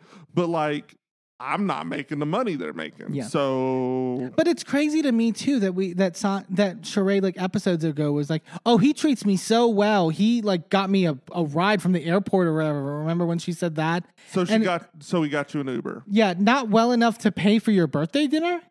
Okay. Kandi in her confessional goes, I find it funny that she didn't invite me to her birthday dinner, but the people that she did invite are going in on her man. At least when I say stuff, I say it out in the open. Right. Um, Sheree, uh, we got to Sheree getting, th- there wasn't much in this scene, but Sheree's getting her dog Gotti bathed for whatever reason. Uh, I was, she did have a line where she was like, uh, like Martell, Gotti's an, the ideal partner. And I'm like, like Martell, Gotti's a dog? that That's what I would have said. Let's be real. Um, she then calls Martell, see if he's like on on his flight or whatever. Um, there was a, but to the point of him like paying, there was this weird moment where the producer in her in her confessional goes, "What did Martell get you for your birthday?" And th- and this was exactly how Sheree answered. And Alexander McQueen, uh, handbag bag.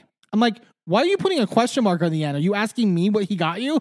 like, like, What? You, you should know what he got you for your birthday. But that's the Speaking of, she didn't even know that last year for her birthday, Sanya had gotten her like Louis Vuitton slippers. Oh, and she was like, I don't remember that, and like she's like, I gotta find those or something. It's it's like, like, does that mean like just because you forgot or you don't remember having them or you can't find them does not mean that she didn't give them to you. yeah, You don't get to void her gift because you lost it. right. But it's like, I don't understand why she was confused about what gift she got. he got her. And it's the thing of like, if Sheree is stuttering, she's lying. Like that's Right. that, that's like that's her dead giveaway that she is lying. So like, what are you? Why are you lying about this? Okay. Um, they go. We go. also, we would have seen it on the show. Also, uh, I find it really suspect that you did a last minute birthday dinner. So her birthday is on January 2nd. okay. Um, we would know that we wouldn't have production on the holiday. Right. So, like, it is standard that, you know, production wraps. Yeah. So that's why it was last minute. I guarantee you, because if production knew she was going to have a birthday party on the second, they would have been there. Yeah. Yeah. Yeah. They would have showed up. Especially with most of the cast there. Right.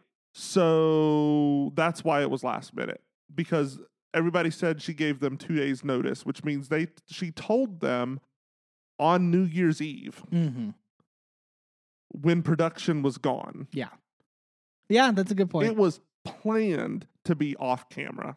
They need. They were like, okay, so the Portugal wasn't a good enough place to do our um, collusion uh, meeting. Uh, we need to do it at my birthday party. Right. That's what I think. Um, we go to Kandi Studio as they're doing a read through for the pass uh, with the cast and that.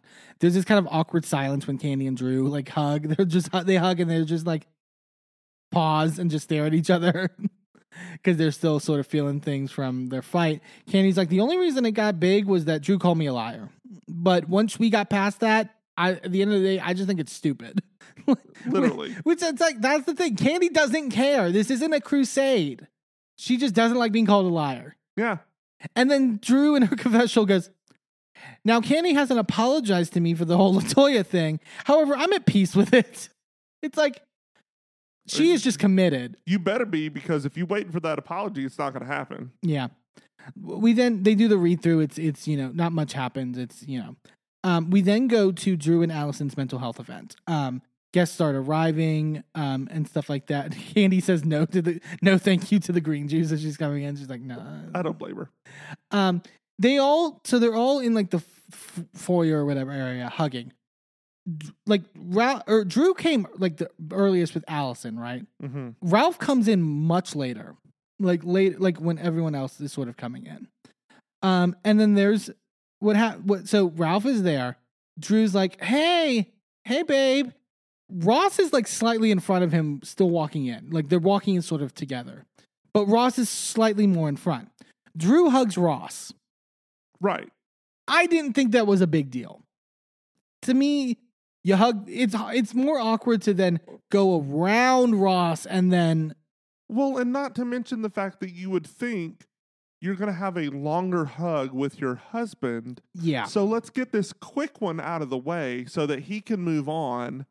And then he, so he's not sitting there waiting for me to be done with my husband. So I can then just spend as much time as I want to hugging my husband. Yeah, I don't think there was anything nefarious about it. But was was nefarious is that she hugs Ross, goes to hug um, Ralph. Her arm is literally out, ha- half out for the hug. When you watch close, he makes eye contact with her, and then just turns and starts hugging everyone else in the group. Shady ass bitch. It's it's it's nasty. It's kind of really nasty. Like it's it's yeah. it's kind of it's gutter behavior. Kenya in her confessional is Ralph having some sort of mental health breakdown? Because you just ignored your wife. Like, what the fuck? Drew was giving him a look like he was about to have a kneecap breakdown. Yeah. And then Drew's like, you know, him showing up late, and not acknowledging me, is, you know, it's embarrassing. And then goes, this is typical Ralph. When he feels disrespected, instead of speaking his mind and saying how he feels, he's so cold. Which, yeah, we've seen that. Yeah. Like, yeah. And then Ralph is telling Ross, I thought she was giving me a hug. She gave you a hug. So- okay. Like, he's a, he's, okay, I, he's a bitch. Uh-huh. the man is a bitch. I'm sorry. He, grow the fuck up. Like, uh, I don't get it. Um, Oh, you know what? I just realized why Kandi didn't take the drink. Usually, like she doesn't drink, oh, right, and she right. probably assumes someone standing at the outside the front door with a tray of drinks. That's an alcoholic drink. That's probably true, actually. Yeah. Either that or she was like, maybe like, she was like, Portugal wasn't that long ago. I had that bubble gut situation. Anything green, I don't need something grass green. that, like- that is clearly, that uh, that's somewhere close to fiber and it doesn't even go anywhere near me. Um, uh, Drew, Drew introduces everyone um, uh, to the retreat and then has Allison sort of tell her story about um, sort of everything. I thought it was great to hear her talk about like, you know, like, and we, she gives more detail of like, you know, I was having like anxiety attacks really badly and was like calling the police basically over and over again, so much so that they basically hospitalized me and I was in a psychiatric hospital for like 19 days and like it you know and you know she's like you know we as black people don't talk enough about mental health and sort of like take care of ours in, in many regards and it can spiral and get you know really terrible.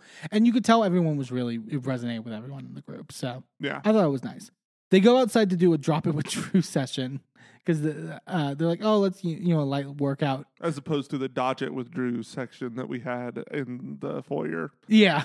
Um Marlo is in her confessional and she looks up the website for Drop It with Drew and it's a 404.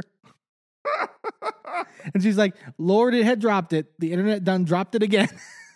Well, if you ask Sheree, that means that she broke the internet. there we go. Like like it's just maybe in high demand. Wow, Drop It with Drew's so successful that she broke the internet. Yeah. You heard it here first, guys. They go from the workout, then they go into meditation in this like sort of like um like closed off area. Um Sheree in her confessional. I mean, this was the reason for the healing trip. I'm glad she was so inspired. Good job, Sheree. And she pats herself on the back, like like you did nothing. Like like you know, please. Marlo goes, I don't want to breathe in and breathe out. It smells. I don't know if it's their feet or from them working out and not putting on any deodorant. Ugh. Ugh.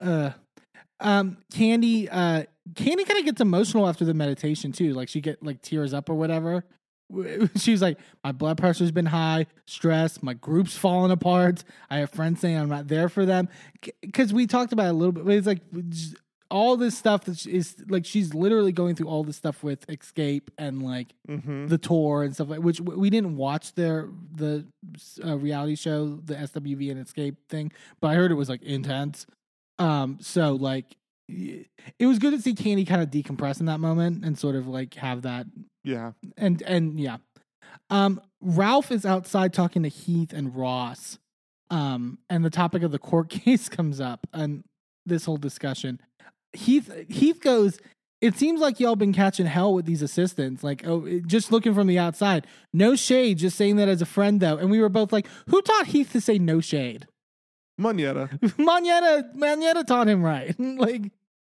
uh it was good He was already hot. He got hotter. they have lunch in the dining room uh, area. Uh, Drew talks about like you know, you know, because the topic of like this feels like Portugal sort of thing. She's like, you know, I know I broke down at the table at that dinner and kind of had to walk off and stuff like that. It was just going through a lot. And Sheree was like, yeah, I didn't know what you were going through. I heard that there was more stuff with your court case or whatever. And she goes, how'd it go? And then Marla goes, did you win?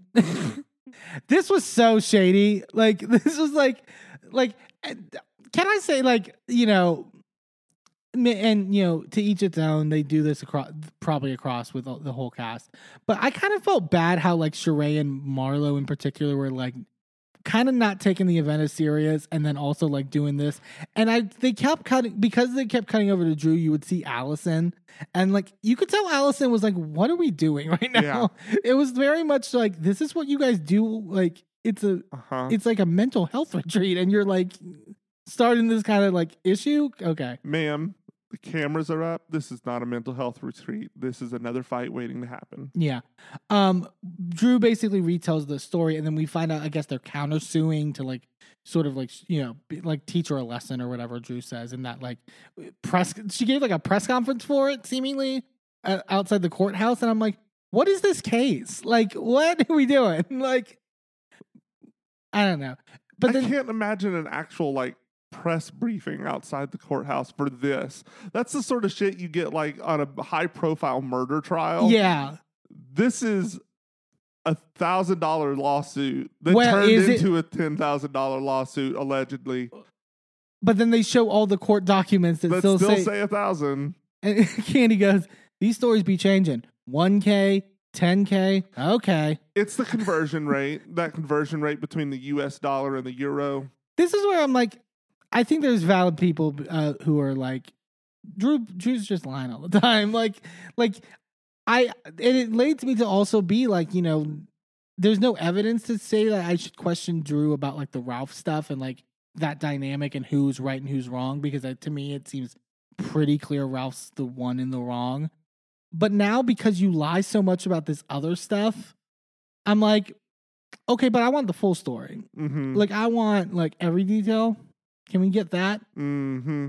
So yeah, that's what's happening. Kenya asked Sheree about her birthday dinner.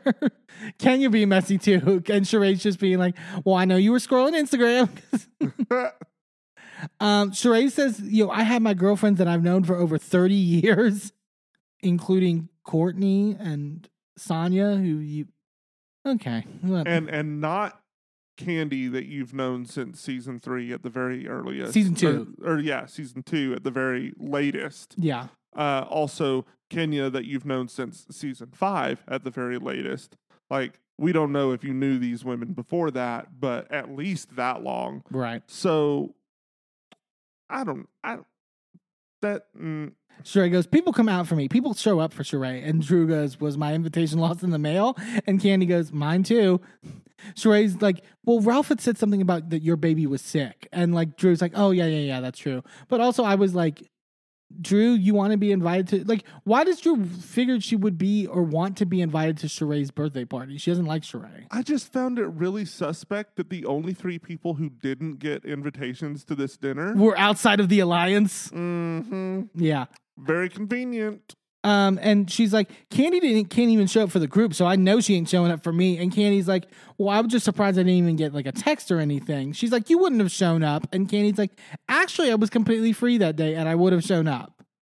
Which honestly, it's probably for the best that she didn't go because Kandi can use days off. Yeah. Because we know that they don't happen often. Um, but like, and and I, I would have rather her be there so that they didn't have time to collude without her. Yeah. Um, Kandi is like, well, Sheree apologizes. And she's like, you know, I'm sorry. I should, I should have at least sent you a text so you can, you know, whatever. Um, Cynthia then asked, like, so I hear there's a divide in the group, and I'm like, oh, Cynthia came to play. Cynthia's like, oh yeah, Cynthia's here. yeah, Cynthia really like I've these last two episodes. I'm like, I miss Cynthia in this Yeah. group. I I think I was saying it in Portugal. I can't on the podcast. I can't remember. Maybe it was offline. But I was like, Sheree. The issue I think also is that Sheree is trying to play peacemaker. She's trying to play the middle. And to me, that was always Cynthia's job, right? Right. Cynthia was always the voice of reason. Cynthia was always the one to hear other sides. Sheree doesn't do that. She wants to act like she does that, but that's not what's happening. Yeah, no, Sheree plays the middle in the same way that a double agent plays the middle. she's not playing the middle, she's playing both sides. There is a difference. Yeah, exactly. Kandi brings up the collusion um, stuff that Monyetta brought up, uh, the topic. So then Monyetta goes, So Courtney was fighting for her life, trying to prove that she was on your side. And Troy goes, No, it wasn't on my side. It was telling the truth. And Courtney goes, That I knew her for years. And Courtney goes, And you, then that you had just met your cousin. And Courtney goes, Cousin in law. Cousin in law. They be fucking. But like, but, But it's not even cousin in law, it's cousin in law in law. well, no, no, she's not talking about Ralph. She's talking about Drew. No, I know. Ralph is the cousin in law. Right. Drew is the cousin in law in law. Right, right, right, right. But to me, her making such a point to say, "Oh, cousin-in-law, Drew's my cousin-in-law," it's that was messy and like, like, Well, it's the same thing as like when Drew that I think it was last episode um when Ralph calls her cousin Drew or cousin Cousin Courtney. cousin Courtney and she goes, "Let's just call her Courtney." Yeah. it was the same thing. It was them realizing they're they're going to end up on this show with Ralph not on it and they are no longer going to have a connection Sure. and they do not want to get get tied to each other. Yeah. And then Monyetta's just like, well, you called your cousin a bitch. and and everyone's like, whoa.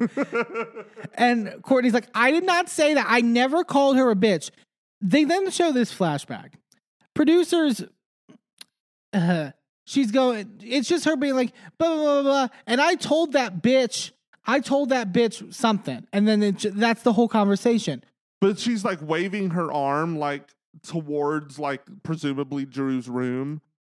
Well, But- or just outwardly. It's Just like that bitch over there in the proverbial distance. But right? the producers point have point because Sanya's standing in front of them, and they just put a big arrow and they say Sanya, blah, as if to like refute Monyetta that she was talking about Sanya. How do I know she's talking about Sanya just because she's pointing in that direction? Actually, I know she wasn't talking about Sanya because Sanya didn't light her ass up. Why would yeah th- like Why would Sanya just stand there and let her call her a bitch angrily? yeah and well she it's like they were making the argument of like it's she wasn't saying she a bitch she was like this bitch you know and we say it colloquially whatever like it wasn't like I mean, we do, but we heard the context. Sure, We're well, not stupid. But, but we did. I mean, we heard the context, but like to me, it's like I want the before and after of that sentence that Courtney said. Right. What was she responding to? What was the like to me? Like that's what's going to prove who she was talking about more than her gesturing But even and whoever. But even then, I,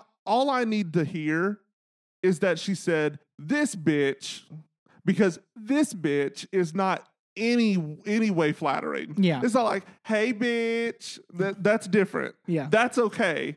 That's your Judy. No, this bitch is that hoe over there. Yeah. Like.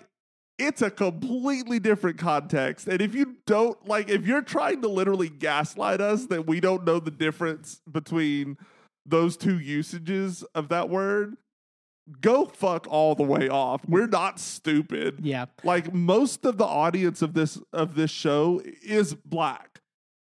They of all people know the difference of the inflection of the the word uh bitch. Right. Like I I'm a visitor to black culture. I, I'm not immersed in it. And even I understand your audience is not going to be gaslit by that. But also, it's like as much as you even try to gaslight us with editing or whatever, like on the producer's part, they couldn't even protect Courtney that much because then Courtney goes and we go back to the lunch and Courtney goes, "We definitely had hiccups, Drew, but I would never call you or anyone else at this table a bitch."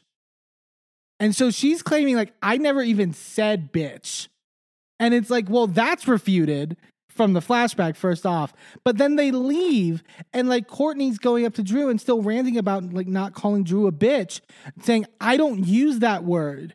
And and and Monyetta's like that's what you, what you said, and Courtney tells Monyetta, "Bitch, I didn't." And Courtney and Monyetta goes, "You just did. You just called said bitch." And Courtney goes, "I did for the first time. I did. That was the first time." It was the first time ever. It's like, come on, Corny's a liar. I the don't. mask is starting to slip. Yeah, Corny is a liar. I don't get why these people like. She's been documented across the season to be. She lies about everything, even when it's on camera. Like, well, the problem when you have such a carefully carefully crafted, rigid like persona that you put on, Right. is that any amount of pressure it cracks. yeah, yeah, yeah. Like so, like we see you. She gets We're real flustered blind. easily, and she like, yeah, it's very like, it's not thought through when she's arguing, like, because she just gets real flustered and. Oh stuff. yeah. So they go outside and they take like a group photo and they so this is where Sanya like does the she like they take the photo and then she like quickly takes off her sweatshirt to reveal the top that says I'm pregnant. And then she's like, "Okay, everyone look at the photo, see if everyone looks good." And everyone's just looking at themselves and like no one's picking up that her shirt says I'm pregnant. No one. And and Sanya's like, "You want to look closer?" Like blah blah blah. Like, "Okay, is there anything else in the photo?" And and Kenya's like, "What do you care like this photo? Like stop." And then I think it was like Monyetta or something sees it and then they celebrate and it's it's a sweet moment. That one I thought was more successful. At least like I thought that that little gimmick was cuter. Yeah. Like and, and then you have the picture to remember that moment, right? That's cute. I like that one a lot more than here's the stick that I peed on in this notebook. Sure. Also, here's our sweatshirts that we can't get in the right order. Like this one was better. Third time's the charm, Sanya. Yeah. we go then to Drew's house and Allison is there and she's getting ready to do a at-home therapy session with Dr. Ken. I love she goes to get the door for Dr. Ken and Allison goes, "Do I need to join this counseling session?" like jokingly. And to, but to me I'm like, remember Drew was saying like the reason she got banned from the house Mhm. cuz she was saying stuff about Ralph and she like Actually, yes. Would you would you please? Because actually, just leave the other two out. You go in and give the report. Yeah, exactly. Um, you know, Drew Drew then says also like that after the date night stuff, they aren't really talking, and Ralph has moved out of the bedroom. Ugh. The man is a bitch. I said it. He is a, like what, dude? Like this is ridiculous. Like grow up. Like, ugh. Um, Drew says that she's more willing to draw lines and boundaries now, and Ken and Dr. Ken goes, "I think what you're saying is no one can gaslight me," and it's like, okay, like and here's the thing: if he's gonna if he's gonna own being the gaslighter, it's like at a certain point you, I mean, I, maybe it's at least a benefit to Drew in that regard that it's like so obvious to where it's like Yeah, you don't have that like confused clarity, so to speak. Like, yeah. Um, Dr. Ken says, like, well, where does that leave your marriage? And she's like, questionable and disconnected. And she's like, at the end of the day, it's like the, the emotional awareness is what's lacking. Meaning, like, I need him to like understand, like, under, like, basically care about my feelings at all. Yeah. Like, like, basically, like, give a shit about like how I feel and like be, have any interest in like making me be happy. Yeah. I will say that she probably is lacking in that department as well. Maybe. Because she has not shown herself to be extremely um, intuitive or uh, astute when Sure. it comes to how he's feeling about things.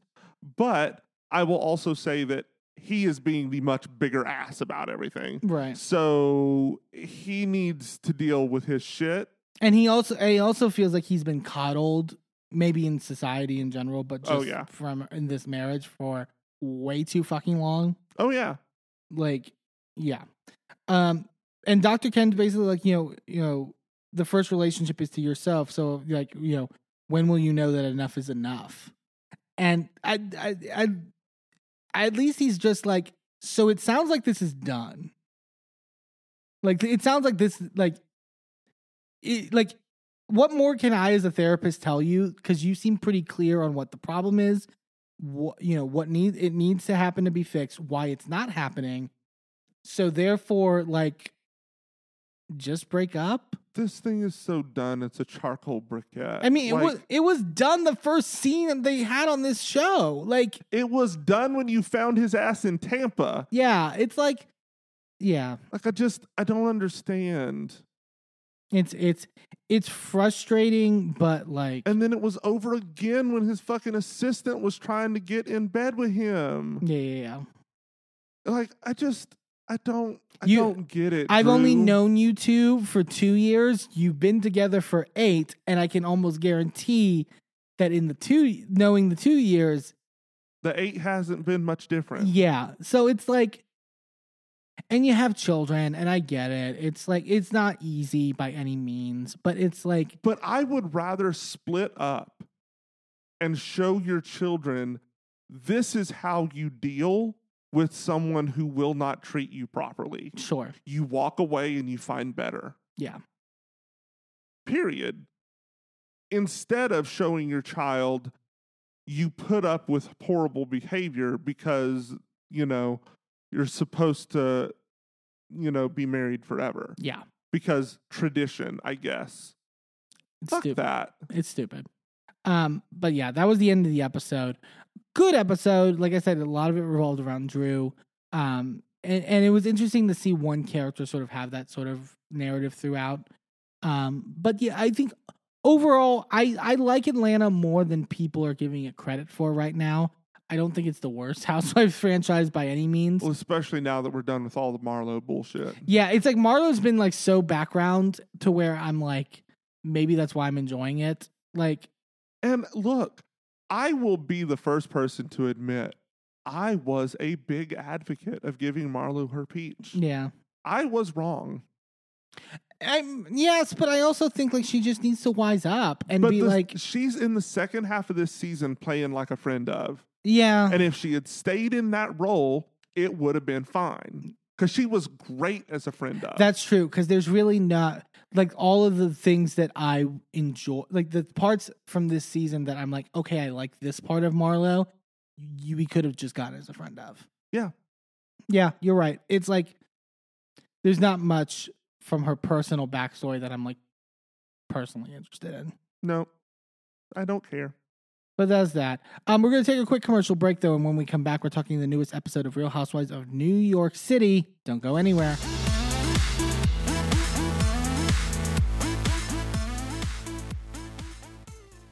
Well, hello, friends. I'm your pal in the mainstream media. And, And I'm the Riz. And Thank you know, very. Riz, it takes years of strenuous, dedicated training before you're worthy to step inside a professional wrestling ring. But it takes even more time to develop complex, highly astute opinions about professional wrestling. Am I right? that is correct. And you know where we can combine that Yes, on the Wrestling Mayhem. that's right.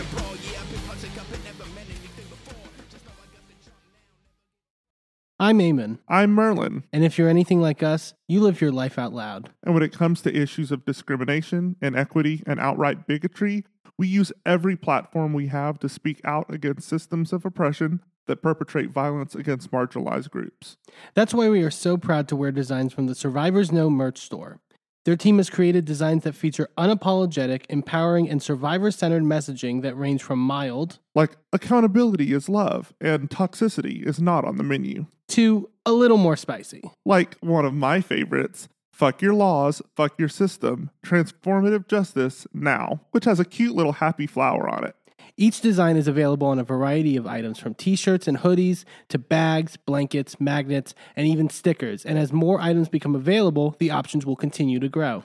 100% of the proceeds go back into supporting the amazing work done at Survivors Know to support survivors, workers, and survivor advocates by organizing, challenging the status quo, and creating alternatives to the systems that fail us. Support Survivors Know by shopping today at survivorsknow.threadless.com. That's survivorsknow.threadless.com. Sidekick Media Services. We are your sidekick in business for social media, video production, and more.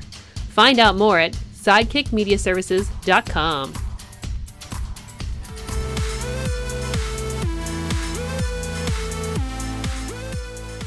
Welcome back to A Gay and His Enby. Let's head on up to the Big Apple, where they're making the Yuletide gay as fuck on Real Housewives of New York City. Real Housewives of New York City for this week. Technically a Christmas episode. Technically, yeah. I mean, by the standards in which like movies would typically like, there was a scene and it was during Christmas, and Well, I mean, it's not even just a scene. There's several things during this uh, during this episode that is window dressings of Christmas. We had that last week for um, for uh, uh, Atlanta.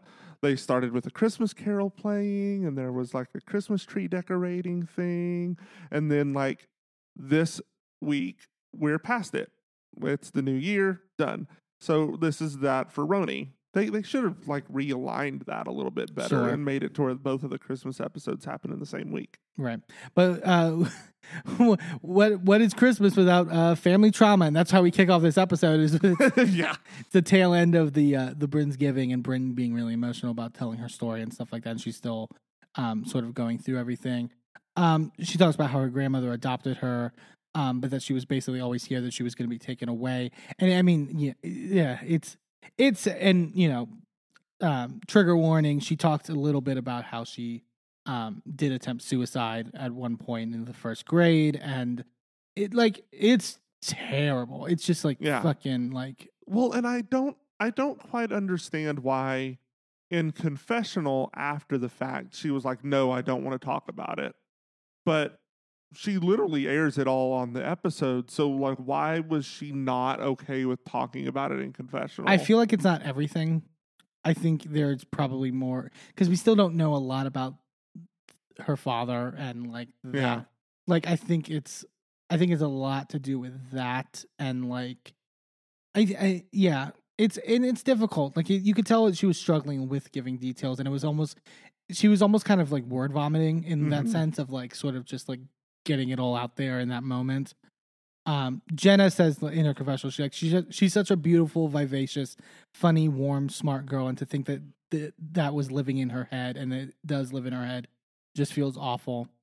Um, and then Brynn makes a comment about like, um, you know, um, kind of what we had talked about, where she says like, if I'm cute enough and funny enough and smart enough and don't complain, then they'll let me stay when I want, where I want.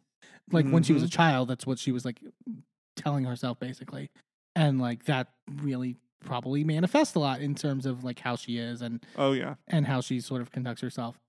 Um, her dad basically revoked all rights as a father, um, but they did have some contact when he was dying of liver cancer, um, and uh, she was a senior in high school at the time. Um, he basically apologized to her. She says that he said there was never a day in his life where he didn't look in the mirror and look at a monster, and it's like she's like, and I forgave him because it's like, what the fuck do you do? Like, you, like you, you know. But I think there was probably I, I think there's also probably why the trauma still stays there is like how quick it was. It's like you kind of Well, and I think part of it is that she's also struggling with the fact that she doesn't really forgive him, but she told him she did. well and, And oh, then he's already dead. So what are you going to do? You going to be de- uh, mad at a ghost? Like, what do you? Like, you don't have the time or the the capacity even to get Yeah. all of the feelings of like all the all of what you've experienced in that moment. Yeah. So it's like yeah, like, I think she needs to realize that she can release him from that and let him go and let him like move on yeah. and all of that and still like go there's trauma that I need to unpack and there's still anger that I rightfully have and hold on to until such a time where I can release that anger but I'm releasing you in this moment Right. you are no longer beholden to me. You owe me no no more debt. Go on with your afterlife. Yeah. And she also says like, it's part of the reason why she doesn't really like Thanksgiving as well because he died on November 12th and like Yeah. so it's like just compounds in that way. But the women are really great. They rally behind her and tell her how how amazing she is and how she's overcome all this.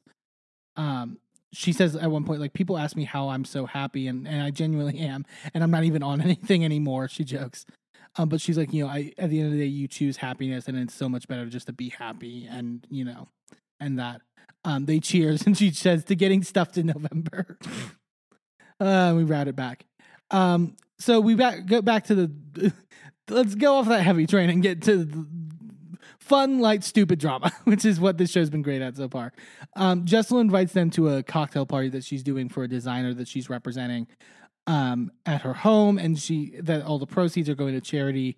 Um, it's a charity that basically helps build schools in India um, and all that. So and Jenna starts by going like, you know, I may not, I may not be able to go. I think I might have something on my schedule. And they're like, like, do you have an event? And or I don't even think they said, do you have an event?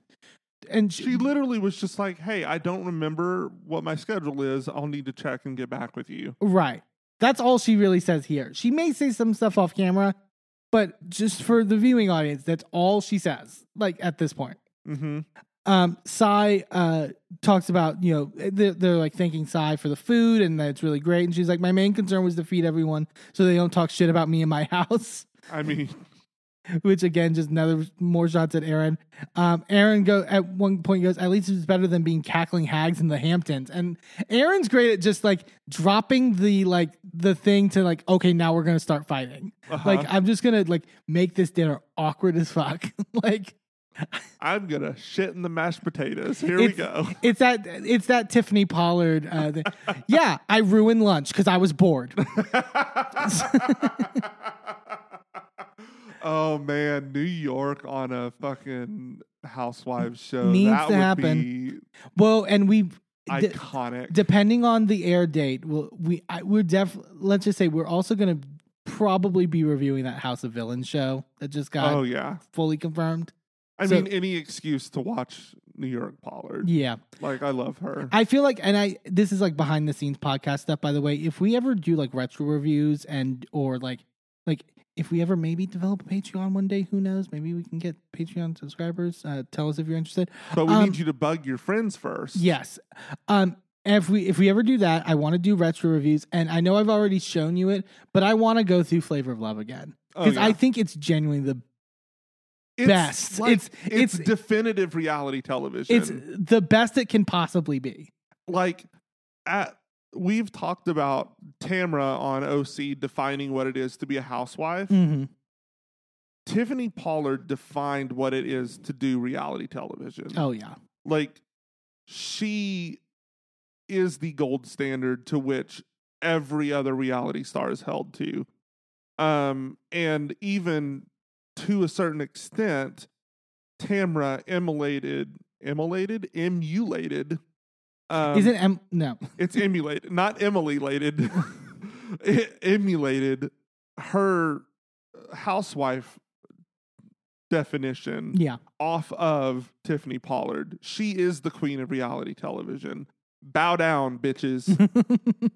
All right, so back to this, back to this awkward thing. So Jessel, Jessel decides she's like, it's you know, it was a joke. You know, in England, it's like a funny colloquial, and I'm like, okay, going with the Vanderpump thing of like, it was just British humor. it was like a Vanderpump mixed with a Tr- uh, Teresa Giudi- Giudice. yeah, Like a haha funny joke, British humor. she literally says in confessional that in England, saying cackling hag is like saying hi or cheerio. It's like what? also you barely have an accent i like i i need to see like i i, I need proof you were born in the uk Sure. it's like it's like i need some proof from Dorit Kemsley like where are you really from where'd Uh, you get that accent girl Yeah. Um, Jenna says like, you know, look, I think it's people are just overreacting to it. Like if I if, if I was called a cackling hag, I would be totally fine with it. And Jessel jokes and goes, Jenna, you're a cackling old hag. And then Erin goes, Oh, so now it's old. Now we're old cackling hags. I'm like, this is perfect. This is perfect how it's just spiraling. Erin says like Jessel doesn't think when she says these kind of things, and in her confessional, she's like, Should I call you a stupid bitch? And be like, No big deal. It's what we say in New York. Like um, Brynn tells Jessel to not try to redefine things post mortem. She's like, J- Brynn keeps saying like, just own it. Like, just say that you were, you know, don't try to like jazz it up or like say like it was a joke or whatever. i'm triggered by housewives screaming just own it i just I can't- know. i can't after the rent of it all I It's been ruined. it. Um, Jessel goes, it can be received in different ways. And Brynn goes, do you want to take it back? And Jessel goes, no, I said it. i mean at least there's that at least she's not like acting like she didn't say it she's like yeah i said it She's like, "Look, I felt like I was being ambushed on the on the Hamptons trip. You know, I felt everyone was harping on me." And Erin's like, "The thing is, like, you looked miserable on this trip. Like, you know, like you were all you were always complaining and like."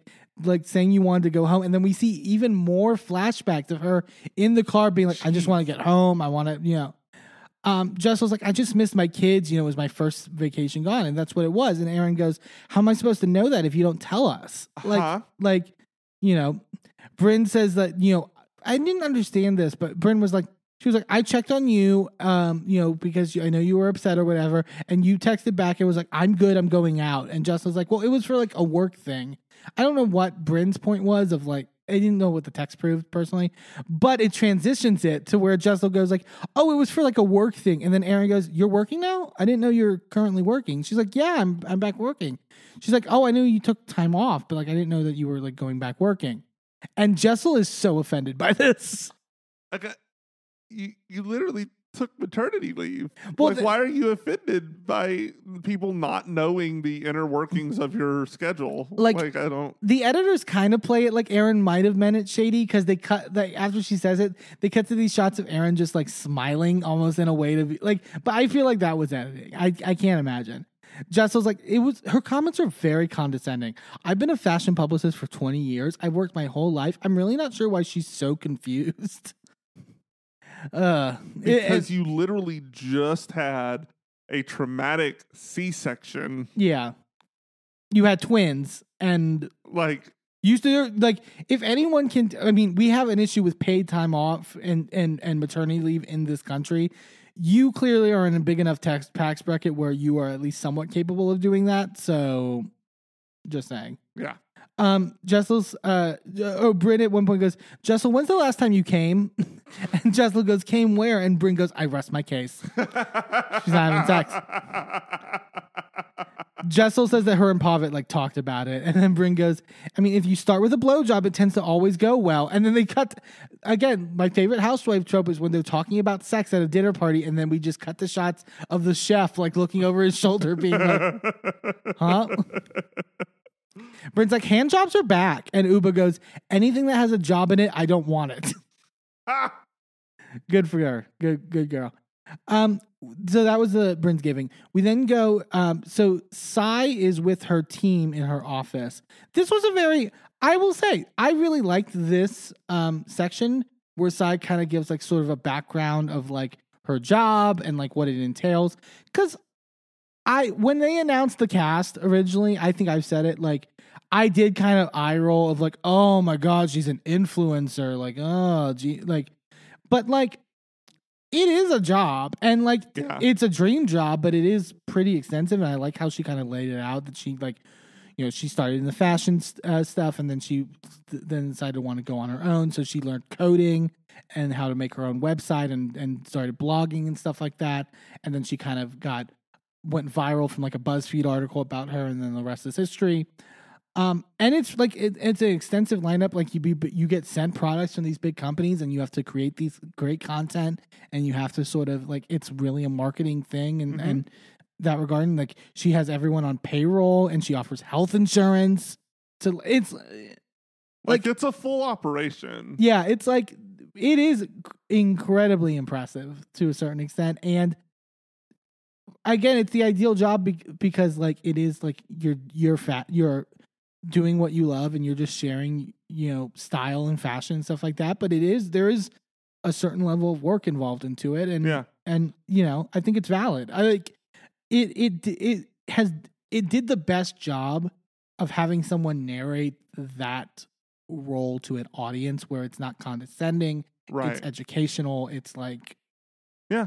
i, I really appreciated it we then go to um in we go to tribeca where jessel uh, invited erin you know, the up and coming neighborhood Tribeca. the up and coming tribeca uh to get coffee this i got this may have been the funniest fucking scene to me all se- all year on housewives this was so fucking good and i'm like this is the this is the passive aggressive condescending bullshit i love in these shows Oh yeah. um, Jessel's like, you know, Jessel says like, so a couple of my friends are like moving to Tribeca, and she's like, yeah, this neighborhood is like, I feel like this neighborhood's like really up and coming. And Erin's like, I mean, it's it's there, right? And Jessel goes, is it there? I mean, I feel like I feel like it needs like restaurants. Like I feel like it it has a lot of potential. She's like, the name is Try Becca, not Succeed Becca. I don't understand. Erin's like, I mean, it's like the most expensive zip code. I'm not bragging, but like, it's like it's like the most expensive zip code, and it's like li- like it's literally like the average. What is the average median like? Is like three million. So like, Erin in her confessional. I am at a loss for words. As a real estate person, this is the most ridiculous comment I have ever heard in my entire life. What this tells me is you know absolutely nothing about New York City. it was so like it's like it's Jessel's comment was so stupid and out of touch, but Erin met it with such pretentiousness that I'm like, this is perfect it's it's great. like uh she um Jessel then starts and goes you know I walked in and came up you know she's like I just I feel I want to you know have this coffee to like communicate with you better.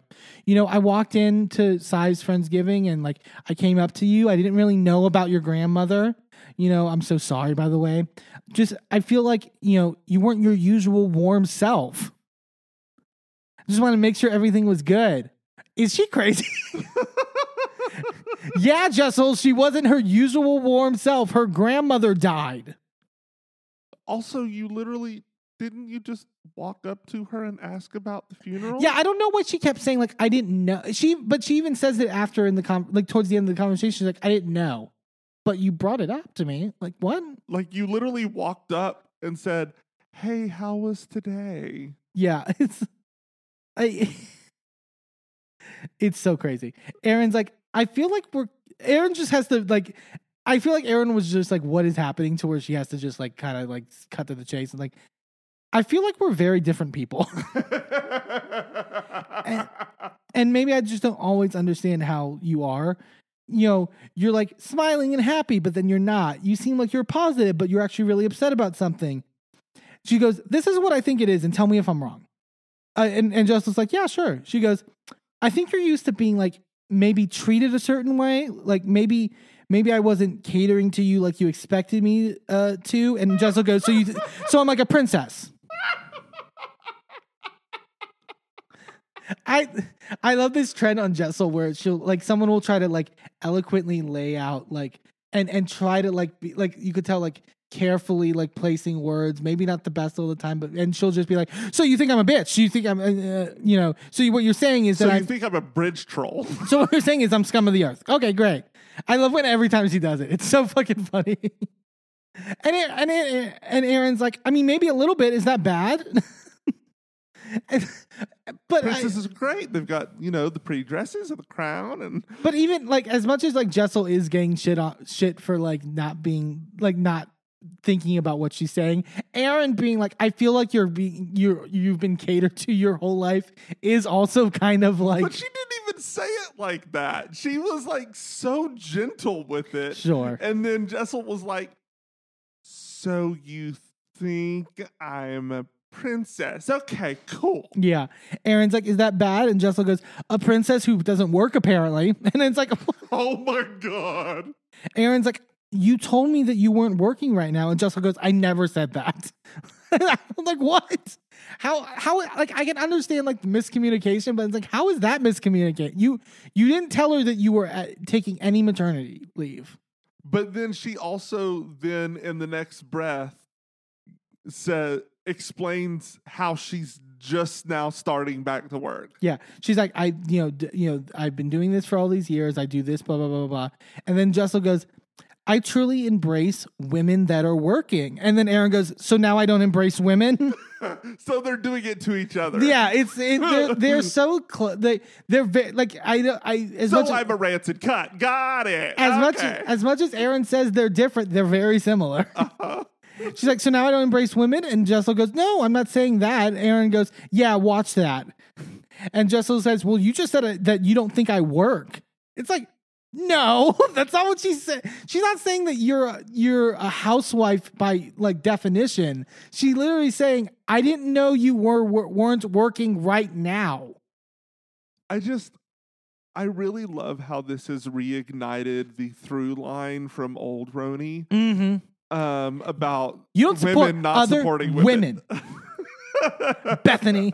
I'm just waiting for them to have a terse call with each other, walking down different parts of New York City. Because you have the audacity. it's so good. Erin in her confessional says, This is why I have trouble with Jessel. I don't know that she's working again because she never told me, and now I don't support women. Jessel's like, I've never been called a princess before. And then she's in her confessional says, As an immigrant, you know, I came from nothing. And so that's really insulting. And I, You're an immigrant from Britain. but that's the thing. I, I, I was like, do I, I do I misremember her story? She was born and raised in London, right? That's what I remember. Like, there is a large Indian population in Britain. Right. Because I'm not trying to like, I, like, like I'm not. Like, she, she as far probably as is- I know, she didn't immigrate to Britain from India and then to the United States. Right, right, right, right. but it was it was giving me a little like Lisa Hochstein at the Miami reunion, being like, I can I can uh, empathize with Joanna Krupa being a an immigrant from uh, Romania, or uh, I I'm also an immigrant, and Andy has to be like from Canada. Like th- that's not the same thing. It's not the same. like like that's yeah I, I yeah. Uh, Erin's like you know I just feel like we aren't on the same page, and and Jessica goes yeah the same page. Like I don't have time for fake friends. Okay. And Erin just look. Erin just looks at her and smiles, like, "Well, this is the conversation." And Jessica goes, "So cheers to that." Erin go. Erin, it's just so awkward, and then Erin goes, "So I really got to go back to work." And Jessica goes, "Yeah, same." It was it was such an emphatic "yeah, same" that I was like, "Wow." I just love how this went from from like Erin like gingerly like trying to like get her point across while also trying not to offend Jessel to literally like 20 miles down the road in like uh the blink of an eye like somehow we got from that to fuck you and storming off out of a Yeah. coffee shop Well, like, 'cause- three minutes later They're just kind of awkwardly getting up, and Jessel like leaves, like with like sort of just like straight out with like even no like like like they don't leave together, and Erin just goes so fucking weird. She's a lunatic. and then they both got up and left their full cups of coffee sitting there oh, they took like two sips. i'm like y'all don't waste caffeine we don't waste caffeine in this house we de- so we then go to Jenna's apartment, and Jenna's going through her closet with her friend Heather, um, looking to sell stuff, and and because she likes to sort of like. Re, you know, recycle in that regard, but she talks about how people say like she always has so much stuff, and Jenna's like, "I'm sorry, no one asked why a photographer has like an archive of their photos. It's what I did for a living." I, fair um, they're kind of going through. Every, she's like, "Well, I wore this uh, when I met Kate Middleton. I wore this with the Obamas, you know, sort of that." And then she we, she we show this like quilted jacket that she uh, had to make um as like a project or something like Mhm. that that's like full like this like wraparound sort of hood i could i could watch her going through her closet for Oh, a- yeah. ages it's really you know not much to the scene but it's like that part i love like it's it's great we then go to Brynn. She's getting coffee with uh, Sai and Erin. Um, Brynn brought her travel chess set because she apparently always loved playing chess growing up, and she's entered herself in this like chess tournament. You know i wouldn't have pegged her as a as a chess player because she has like this persona of being like ditzy and aloof Well, she- she really is a lot like more intelligent than she lets on She makes a comment later where she's like, "I'm I kind of try to model myself after an Elle Woods," and I'm like, "Yeah, I can see that." yeah It's that sort of yeah i can see that too that sort of middle ground. Um, Jessel apparently had called Brynn and was basically like, "I'm so over the Hamptons. Like, like it's a, like, like I'm sick of us talking about this." Um, Erin comes in and Erin's like talking. She makes the comparison that talking to Jessel is like having a computer generated conversation with like AI. She's like, you type in something and then it's just like word salad back to you. yeah Um, Erin tells them basically was the brief of what happened and says so Jessel also basically called Tribeca up and coming and they just start laughing about it. Like, really? Brynn in her confessional. I think that's when JFK Jr. and Carolyn Bessette lived there. That's when it was up and coming. um, Brynn then tells like what Jessel told her over the phone and stuff like that. And Erin talks about like, you know, I thought maybe, you know, she was like sheltered growing up. You know, you know, maybe the, this is what it was that you were like shelter, really sheltered and growing up. And uh, she was like, "So you're calling me a princess?" And I'm like, "I didn't call you that. You did." And then Erin's like, and I don't know where Erin got this. She was like, all of a sudden she starts welling up with tears. Like, what happened? I'm like, no she didn't that didn't really happen. That, that didn't happen that's the, you know. Brynn's like, I love the fact that she calls you a cackling hack. You call her a princess, and then she ends up crying. it's like, so now the narrative is that Jessel was crying. I, I, I and that erin actually called her a princess yeah. but that that's not what happened Brynn and Sai are basically in agreement that like I think Jessel just needs to take accountability. Like if she would just own it and not try to like you know whatever, like we would be much better off and we would be able to move on. Like it's Mhm. fine. And Erin, they're asked like, well, Sai asked like, is are you going to her event, Erin? Like, you know, whatever. She's like, you know, at the end of the day, I'm not going to give her that comment that like I don't support other women by not showing up. Like, so Right. basically, I will I will attend your event out of spite to you to like prove you wrong. Um, Jessel, we go to actually Jessel's charity event at her home. Um, she talks a little bit about her fashion consultancy. She, it's called the No, like you're in the know. Which okay, Okay. they keep like they there were a bunch of like all they keep like showing all the guests that are like coming in and these were apparently like gigantic names. I'm so out of touch with like fashion stuff, but apparently from people who were like knowledgeable I saw online were like no these are like like Jessel actually has connections. Like she's she doesn't front like it's, you know. I mean, that doesn't surprise me. Oh, oh, and I forgot to mention. So, and then her, the person she's working with, like, oh, look, Pavit has like a carrot in his champagne glass. Like, isn't that quirky? And then J- Jessel just goes, that is not normal. What are you doing? She's like, can you not act like this in front of people, please? She hates that man. She, she- hates him so really much. does. She she's so fed up with him. Um, she's uh going. They're going over like the people that are coming, and Jessel's like, "Yeah, I think Jess Jenna said like she had like some event or something at her house. So now it's that she had an event, and that she was telling people. Who said that? Jessel said this. So that yes. So what I got from that was that she had had another conversation after Jenna checked her calendar. Maybe She had had a conversation with her where Jenna said, "Hey, no, I have an event at my house. I can't come." right. And then we cut to Jenna's house, and she's basically decorating her Christmas tree. Um, with her son Beckett, her two goddaughters, and Brandon, who's her friend slash chef that we saw in the first episode, which I was very, I'm like, yes, more of him, please. He was Huh? He was very hot.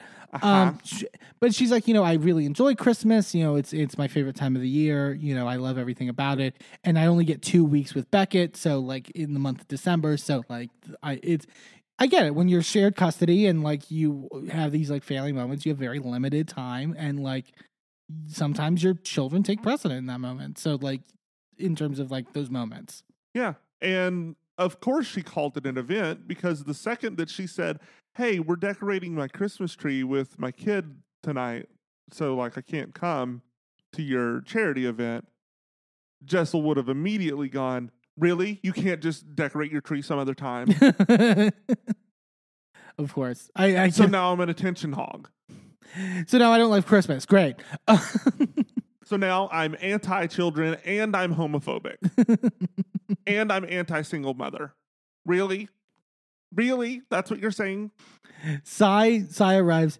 Uh, Sai asks Jessel about the conversation and starts making. Sai just is like, "I heard you got emotional." Like right off the bat, and Jessel's like, "I mean, it, w- it wasn't emotional, you know, whatever." And then just and then Sai goes, "She called you a princess and you cried, didn't you? didn't you?"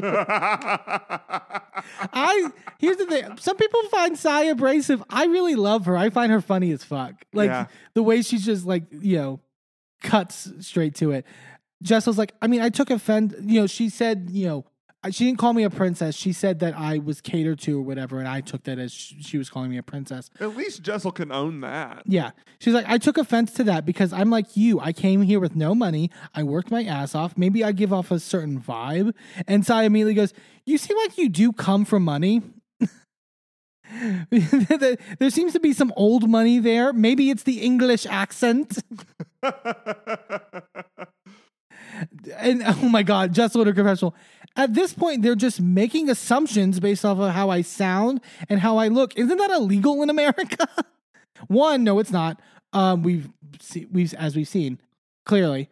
Um, welcome to America. Um, two, it's like you're mad that they're having like like preconceived perceptions of you in a positive direction.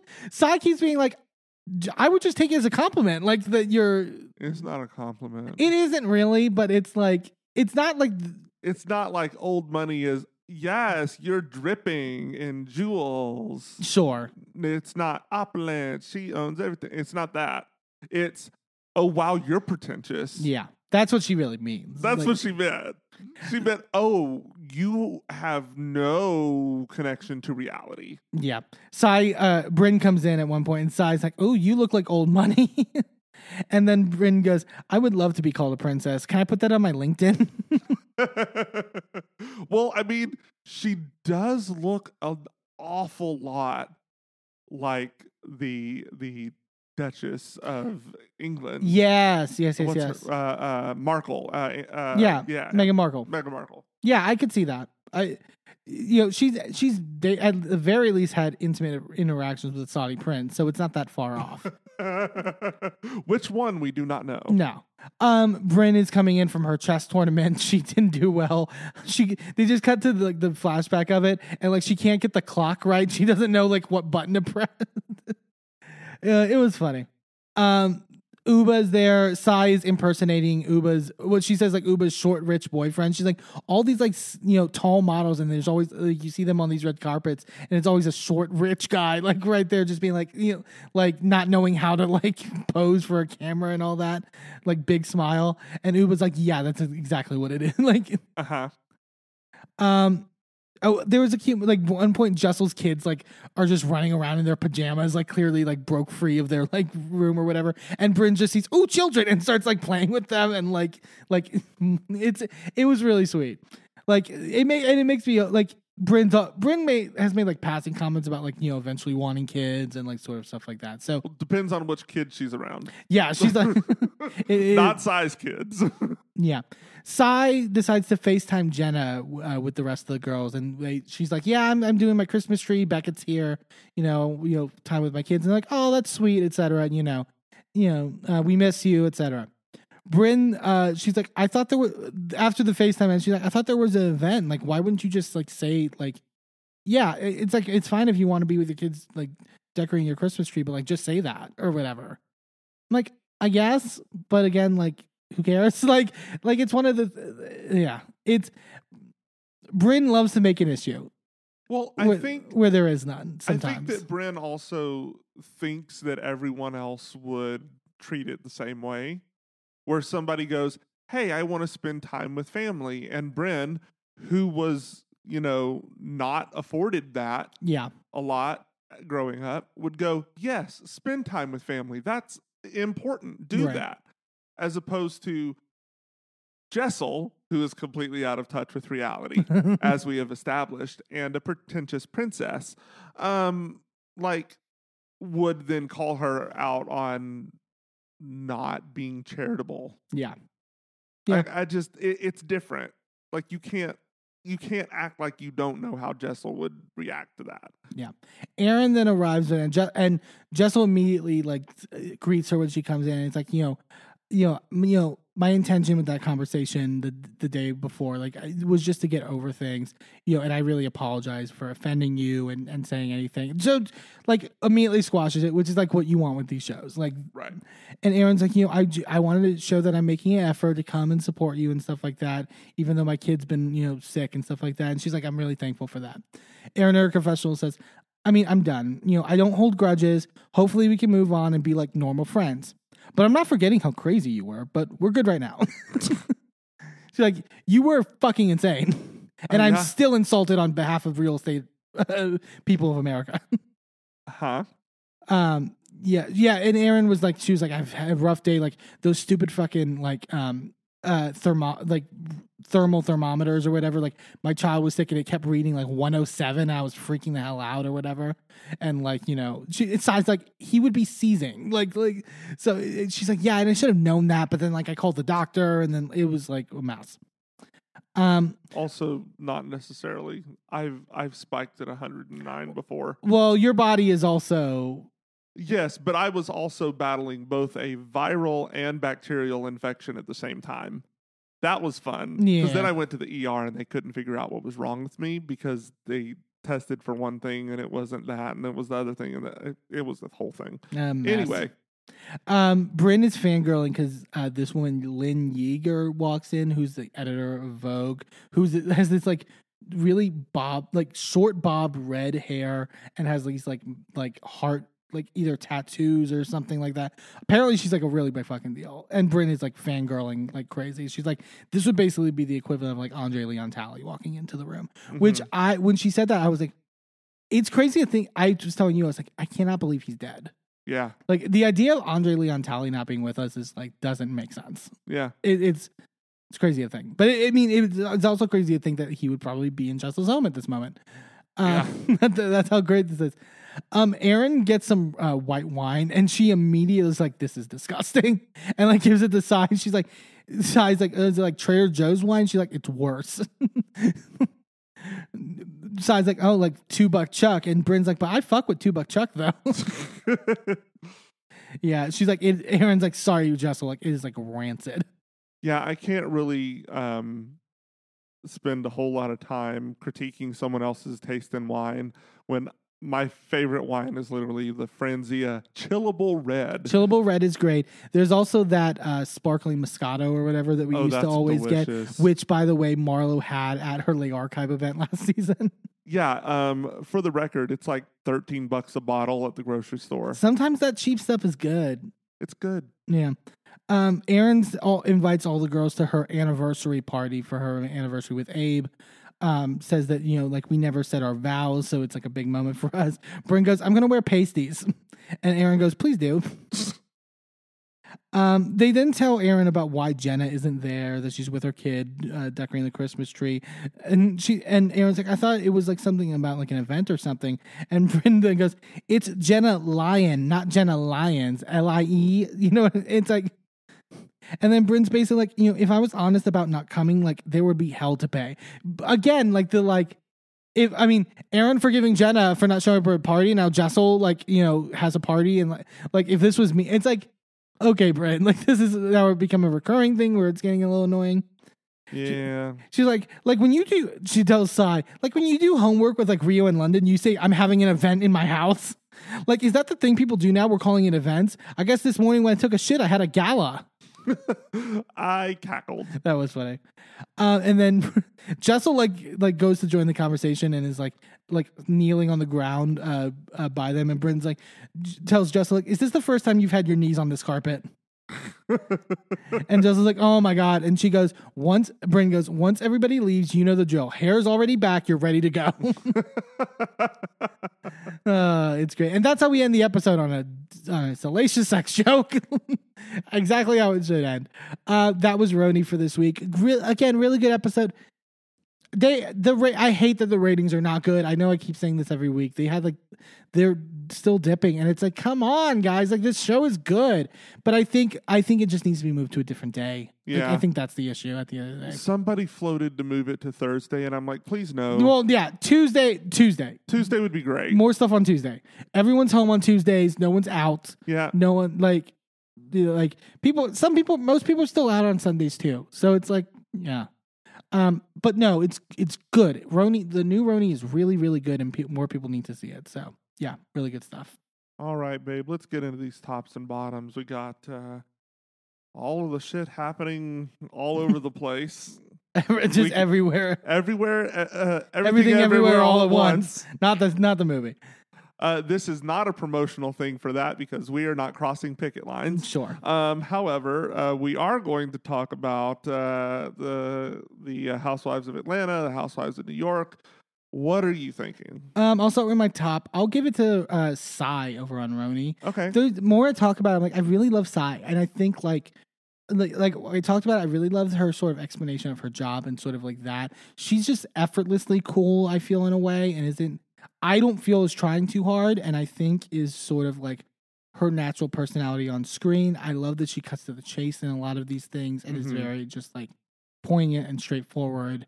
Um I think she's a really underrated member of this cast because there's a lot of like sort of more front facing people that sort of are bigger personalities maybe so to speak but i think she's incredibly important in terms of like like filling out the ensemble Mhm. so i'm gonna give it to her um my bottom for this week goes to ralph on atlanta because like Mm. the, like he is the he is terrible like he is like just like it he's like if sandoval was more obvious like like like like in it became Sandoval was obvious at the end once we knew. but before then he was very good at like playing that narcissism role and being covert about it Like here, Ralph is just so overt about it, and you can maybe say like, "Oh, at least you're honest."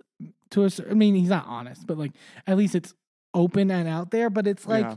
to me, it makes it worse because it's like, like you're, you know, there's nothing really sort of like I can get behind in terms of him to where like, you know, and I can almost guarantee you, by the way, that he's showing up at the reunion. I we don't have any confirmation on that, but I would not be shocked that like if he and Drew have like a segment because like we've said it, he's a camera hog. Like you know Mhm. how many like and oh, time and time again in these divorces, the the the partner that isn't on the cast isn't showing up. That's I don't think that's gonna be the case this time. Mark my words. Um, but yeah, that's my thoughts. Uh, what about you, babe? What are your tops and bottoms for this week? Well, I'm going to start with um, my top as well.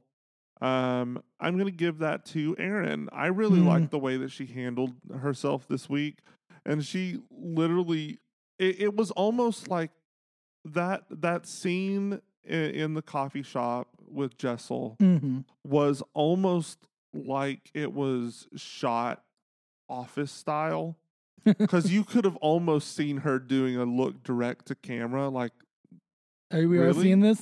are y'all did she really just okay i guess that's what we're doing now but she handled it really well yeah. and i thought i thought it was just a mark of a really good housewife of just being able to go this is not going where i planned let's pivot and she just handled it really well and i was really impressed with that um, my bottom is going to go to both bethenny and raquel and i'm going to continue to use the name raquel we are undead naming her. we are undead naming her. Look, um, it is one thing to change your name because you believe, and I know I've gone on this rant before, but I'm going to do it again. Um, it is one thing to change your name because it no longer jives with who you are. And that's that's wonderful and that's lovely and that is what happened with Raquel in the first grade. I am honoring that person Yeah. because Raquel is trying to now erase what she did on season 10 by going back to Rachel. It is the same thing. Have you heard about the whole, um, you know, like Brock Turner, right? right, right, right, right. Where now he's living in Ohio and going by his middle name. It's giving that. it's giving that. It's giving, oh, well, I don't want to own up to what I did, so I'm going to change my name so I can go, no, that was Raquel. Mm-hmm. That was Raquel. I'm Rachel now. no, fuck you. That bitch that did all that fucked up shit, that's you. Yeah. That is you. So stop trying to run from it. Own it. God damn it, I sound like Rinna. Anyway, but Ow also, it, baby. but- Ow. but also, um, fuck Bethenny. I look, I used to be a huge Bethenny fan. I I used to love her. She was my favorite housewife. Yeah. Um, literally across the board. And it wasn't even close. This has just really been disappointing to me Yeah. because I I look at this and go, you're just an opportunistic bitch. Like you don't give a fuck. And it honestly makes me go back and question every bit of good you've done in the past. It makes me question what exactly were you doing in Puerto Rico when you went down there for the hurricane relief? Yeah. when you went down. I think she was also in Haiti for hurricane relief. I believe she was also like she's gone to a lot of different places to do all of this stuff. How much of that was about building your brand? And how much of that was actually about helping people? And you know what, by the way, currently Maui is like scorched earth right now. Maybe you could do something like that. literally scorched earth, and you're instead doing a, a podcast with Rachel about you know her bullshit. Yeah. All I'm saying, and I told you this, I need I need to the um, the View to come back from hiatus so they can talk about this as a hot topic, and so Sunny can reshare that story about how Bethenny yelled at her young child on the beach. Um, for being a child yeah. on the beach.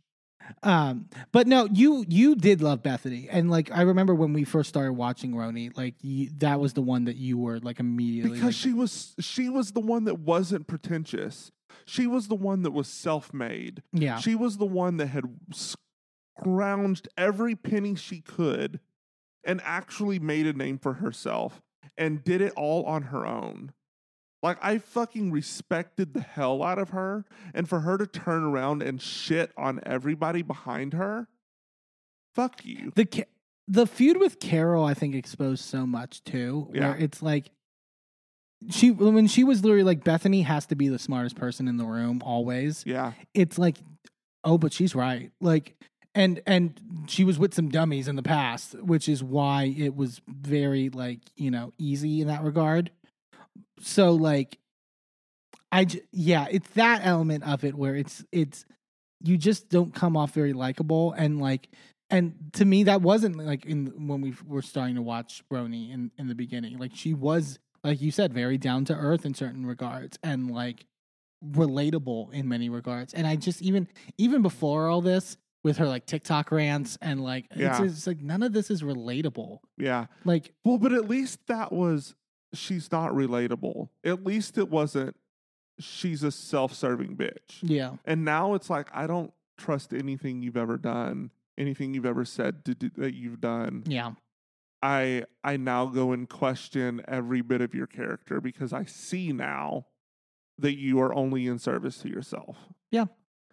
And it's it's extremely disappointing. It's one of those situations where it's like um you know, go out the hero or you'll become the villain or something like, Yeah. like whatever that phrase is. It's like if she had left RHONY the first time that she left RHONY and we never heard from her again, she could have gone down as one of the greats. Yeah. And now she's tarnished every bit of legacy she ever had. It's it's disheartening. Hey, thanks for tuning into this episode of A Gay and His Enby. Join us next time for more of our recaps and hot takes. And be sure to subscribe and leave a review wherever you are listening. And check us out on our social media at A Gay and His Enby on all the platforms. A special shout out to Shane Ivers, who wrote Pulsar, the song we use for our theme. I'm Eamon. I'm Merlin, and, And we're, we're out. out. This show is a member of the Sorgatron Media Podcast Network. Find out more at sorgatronmedia.com.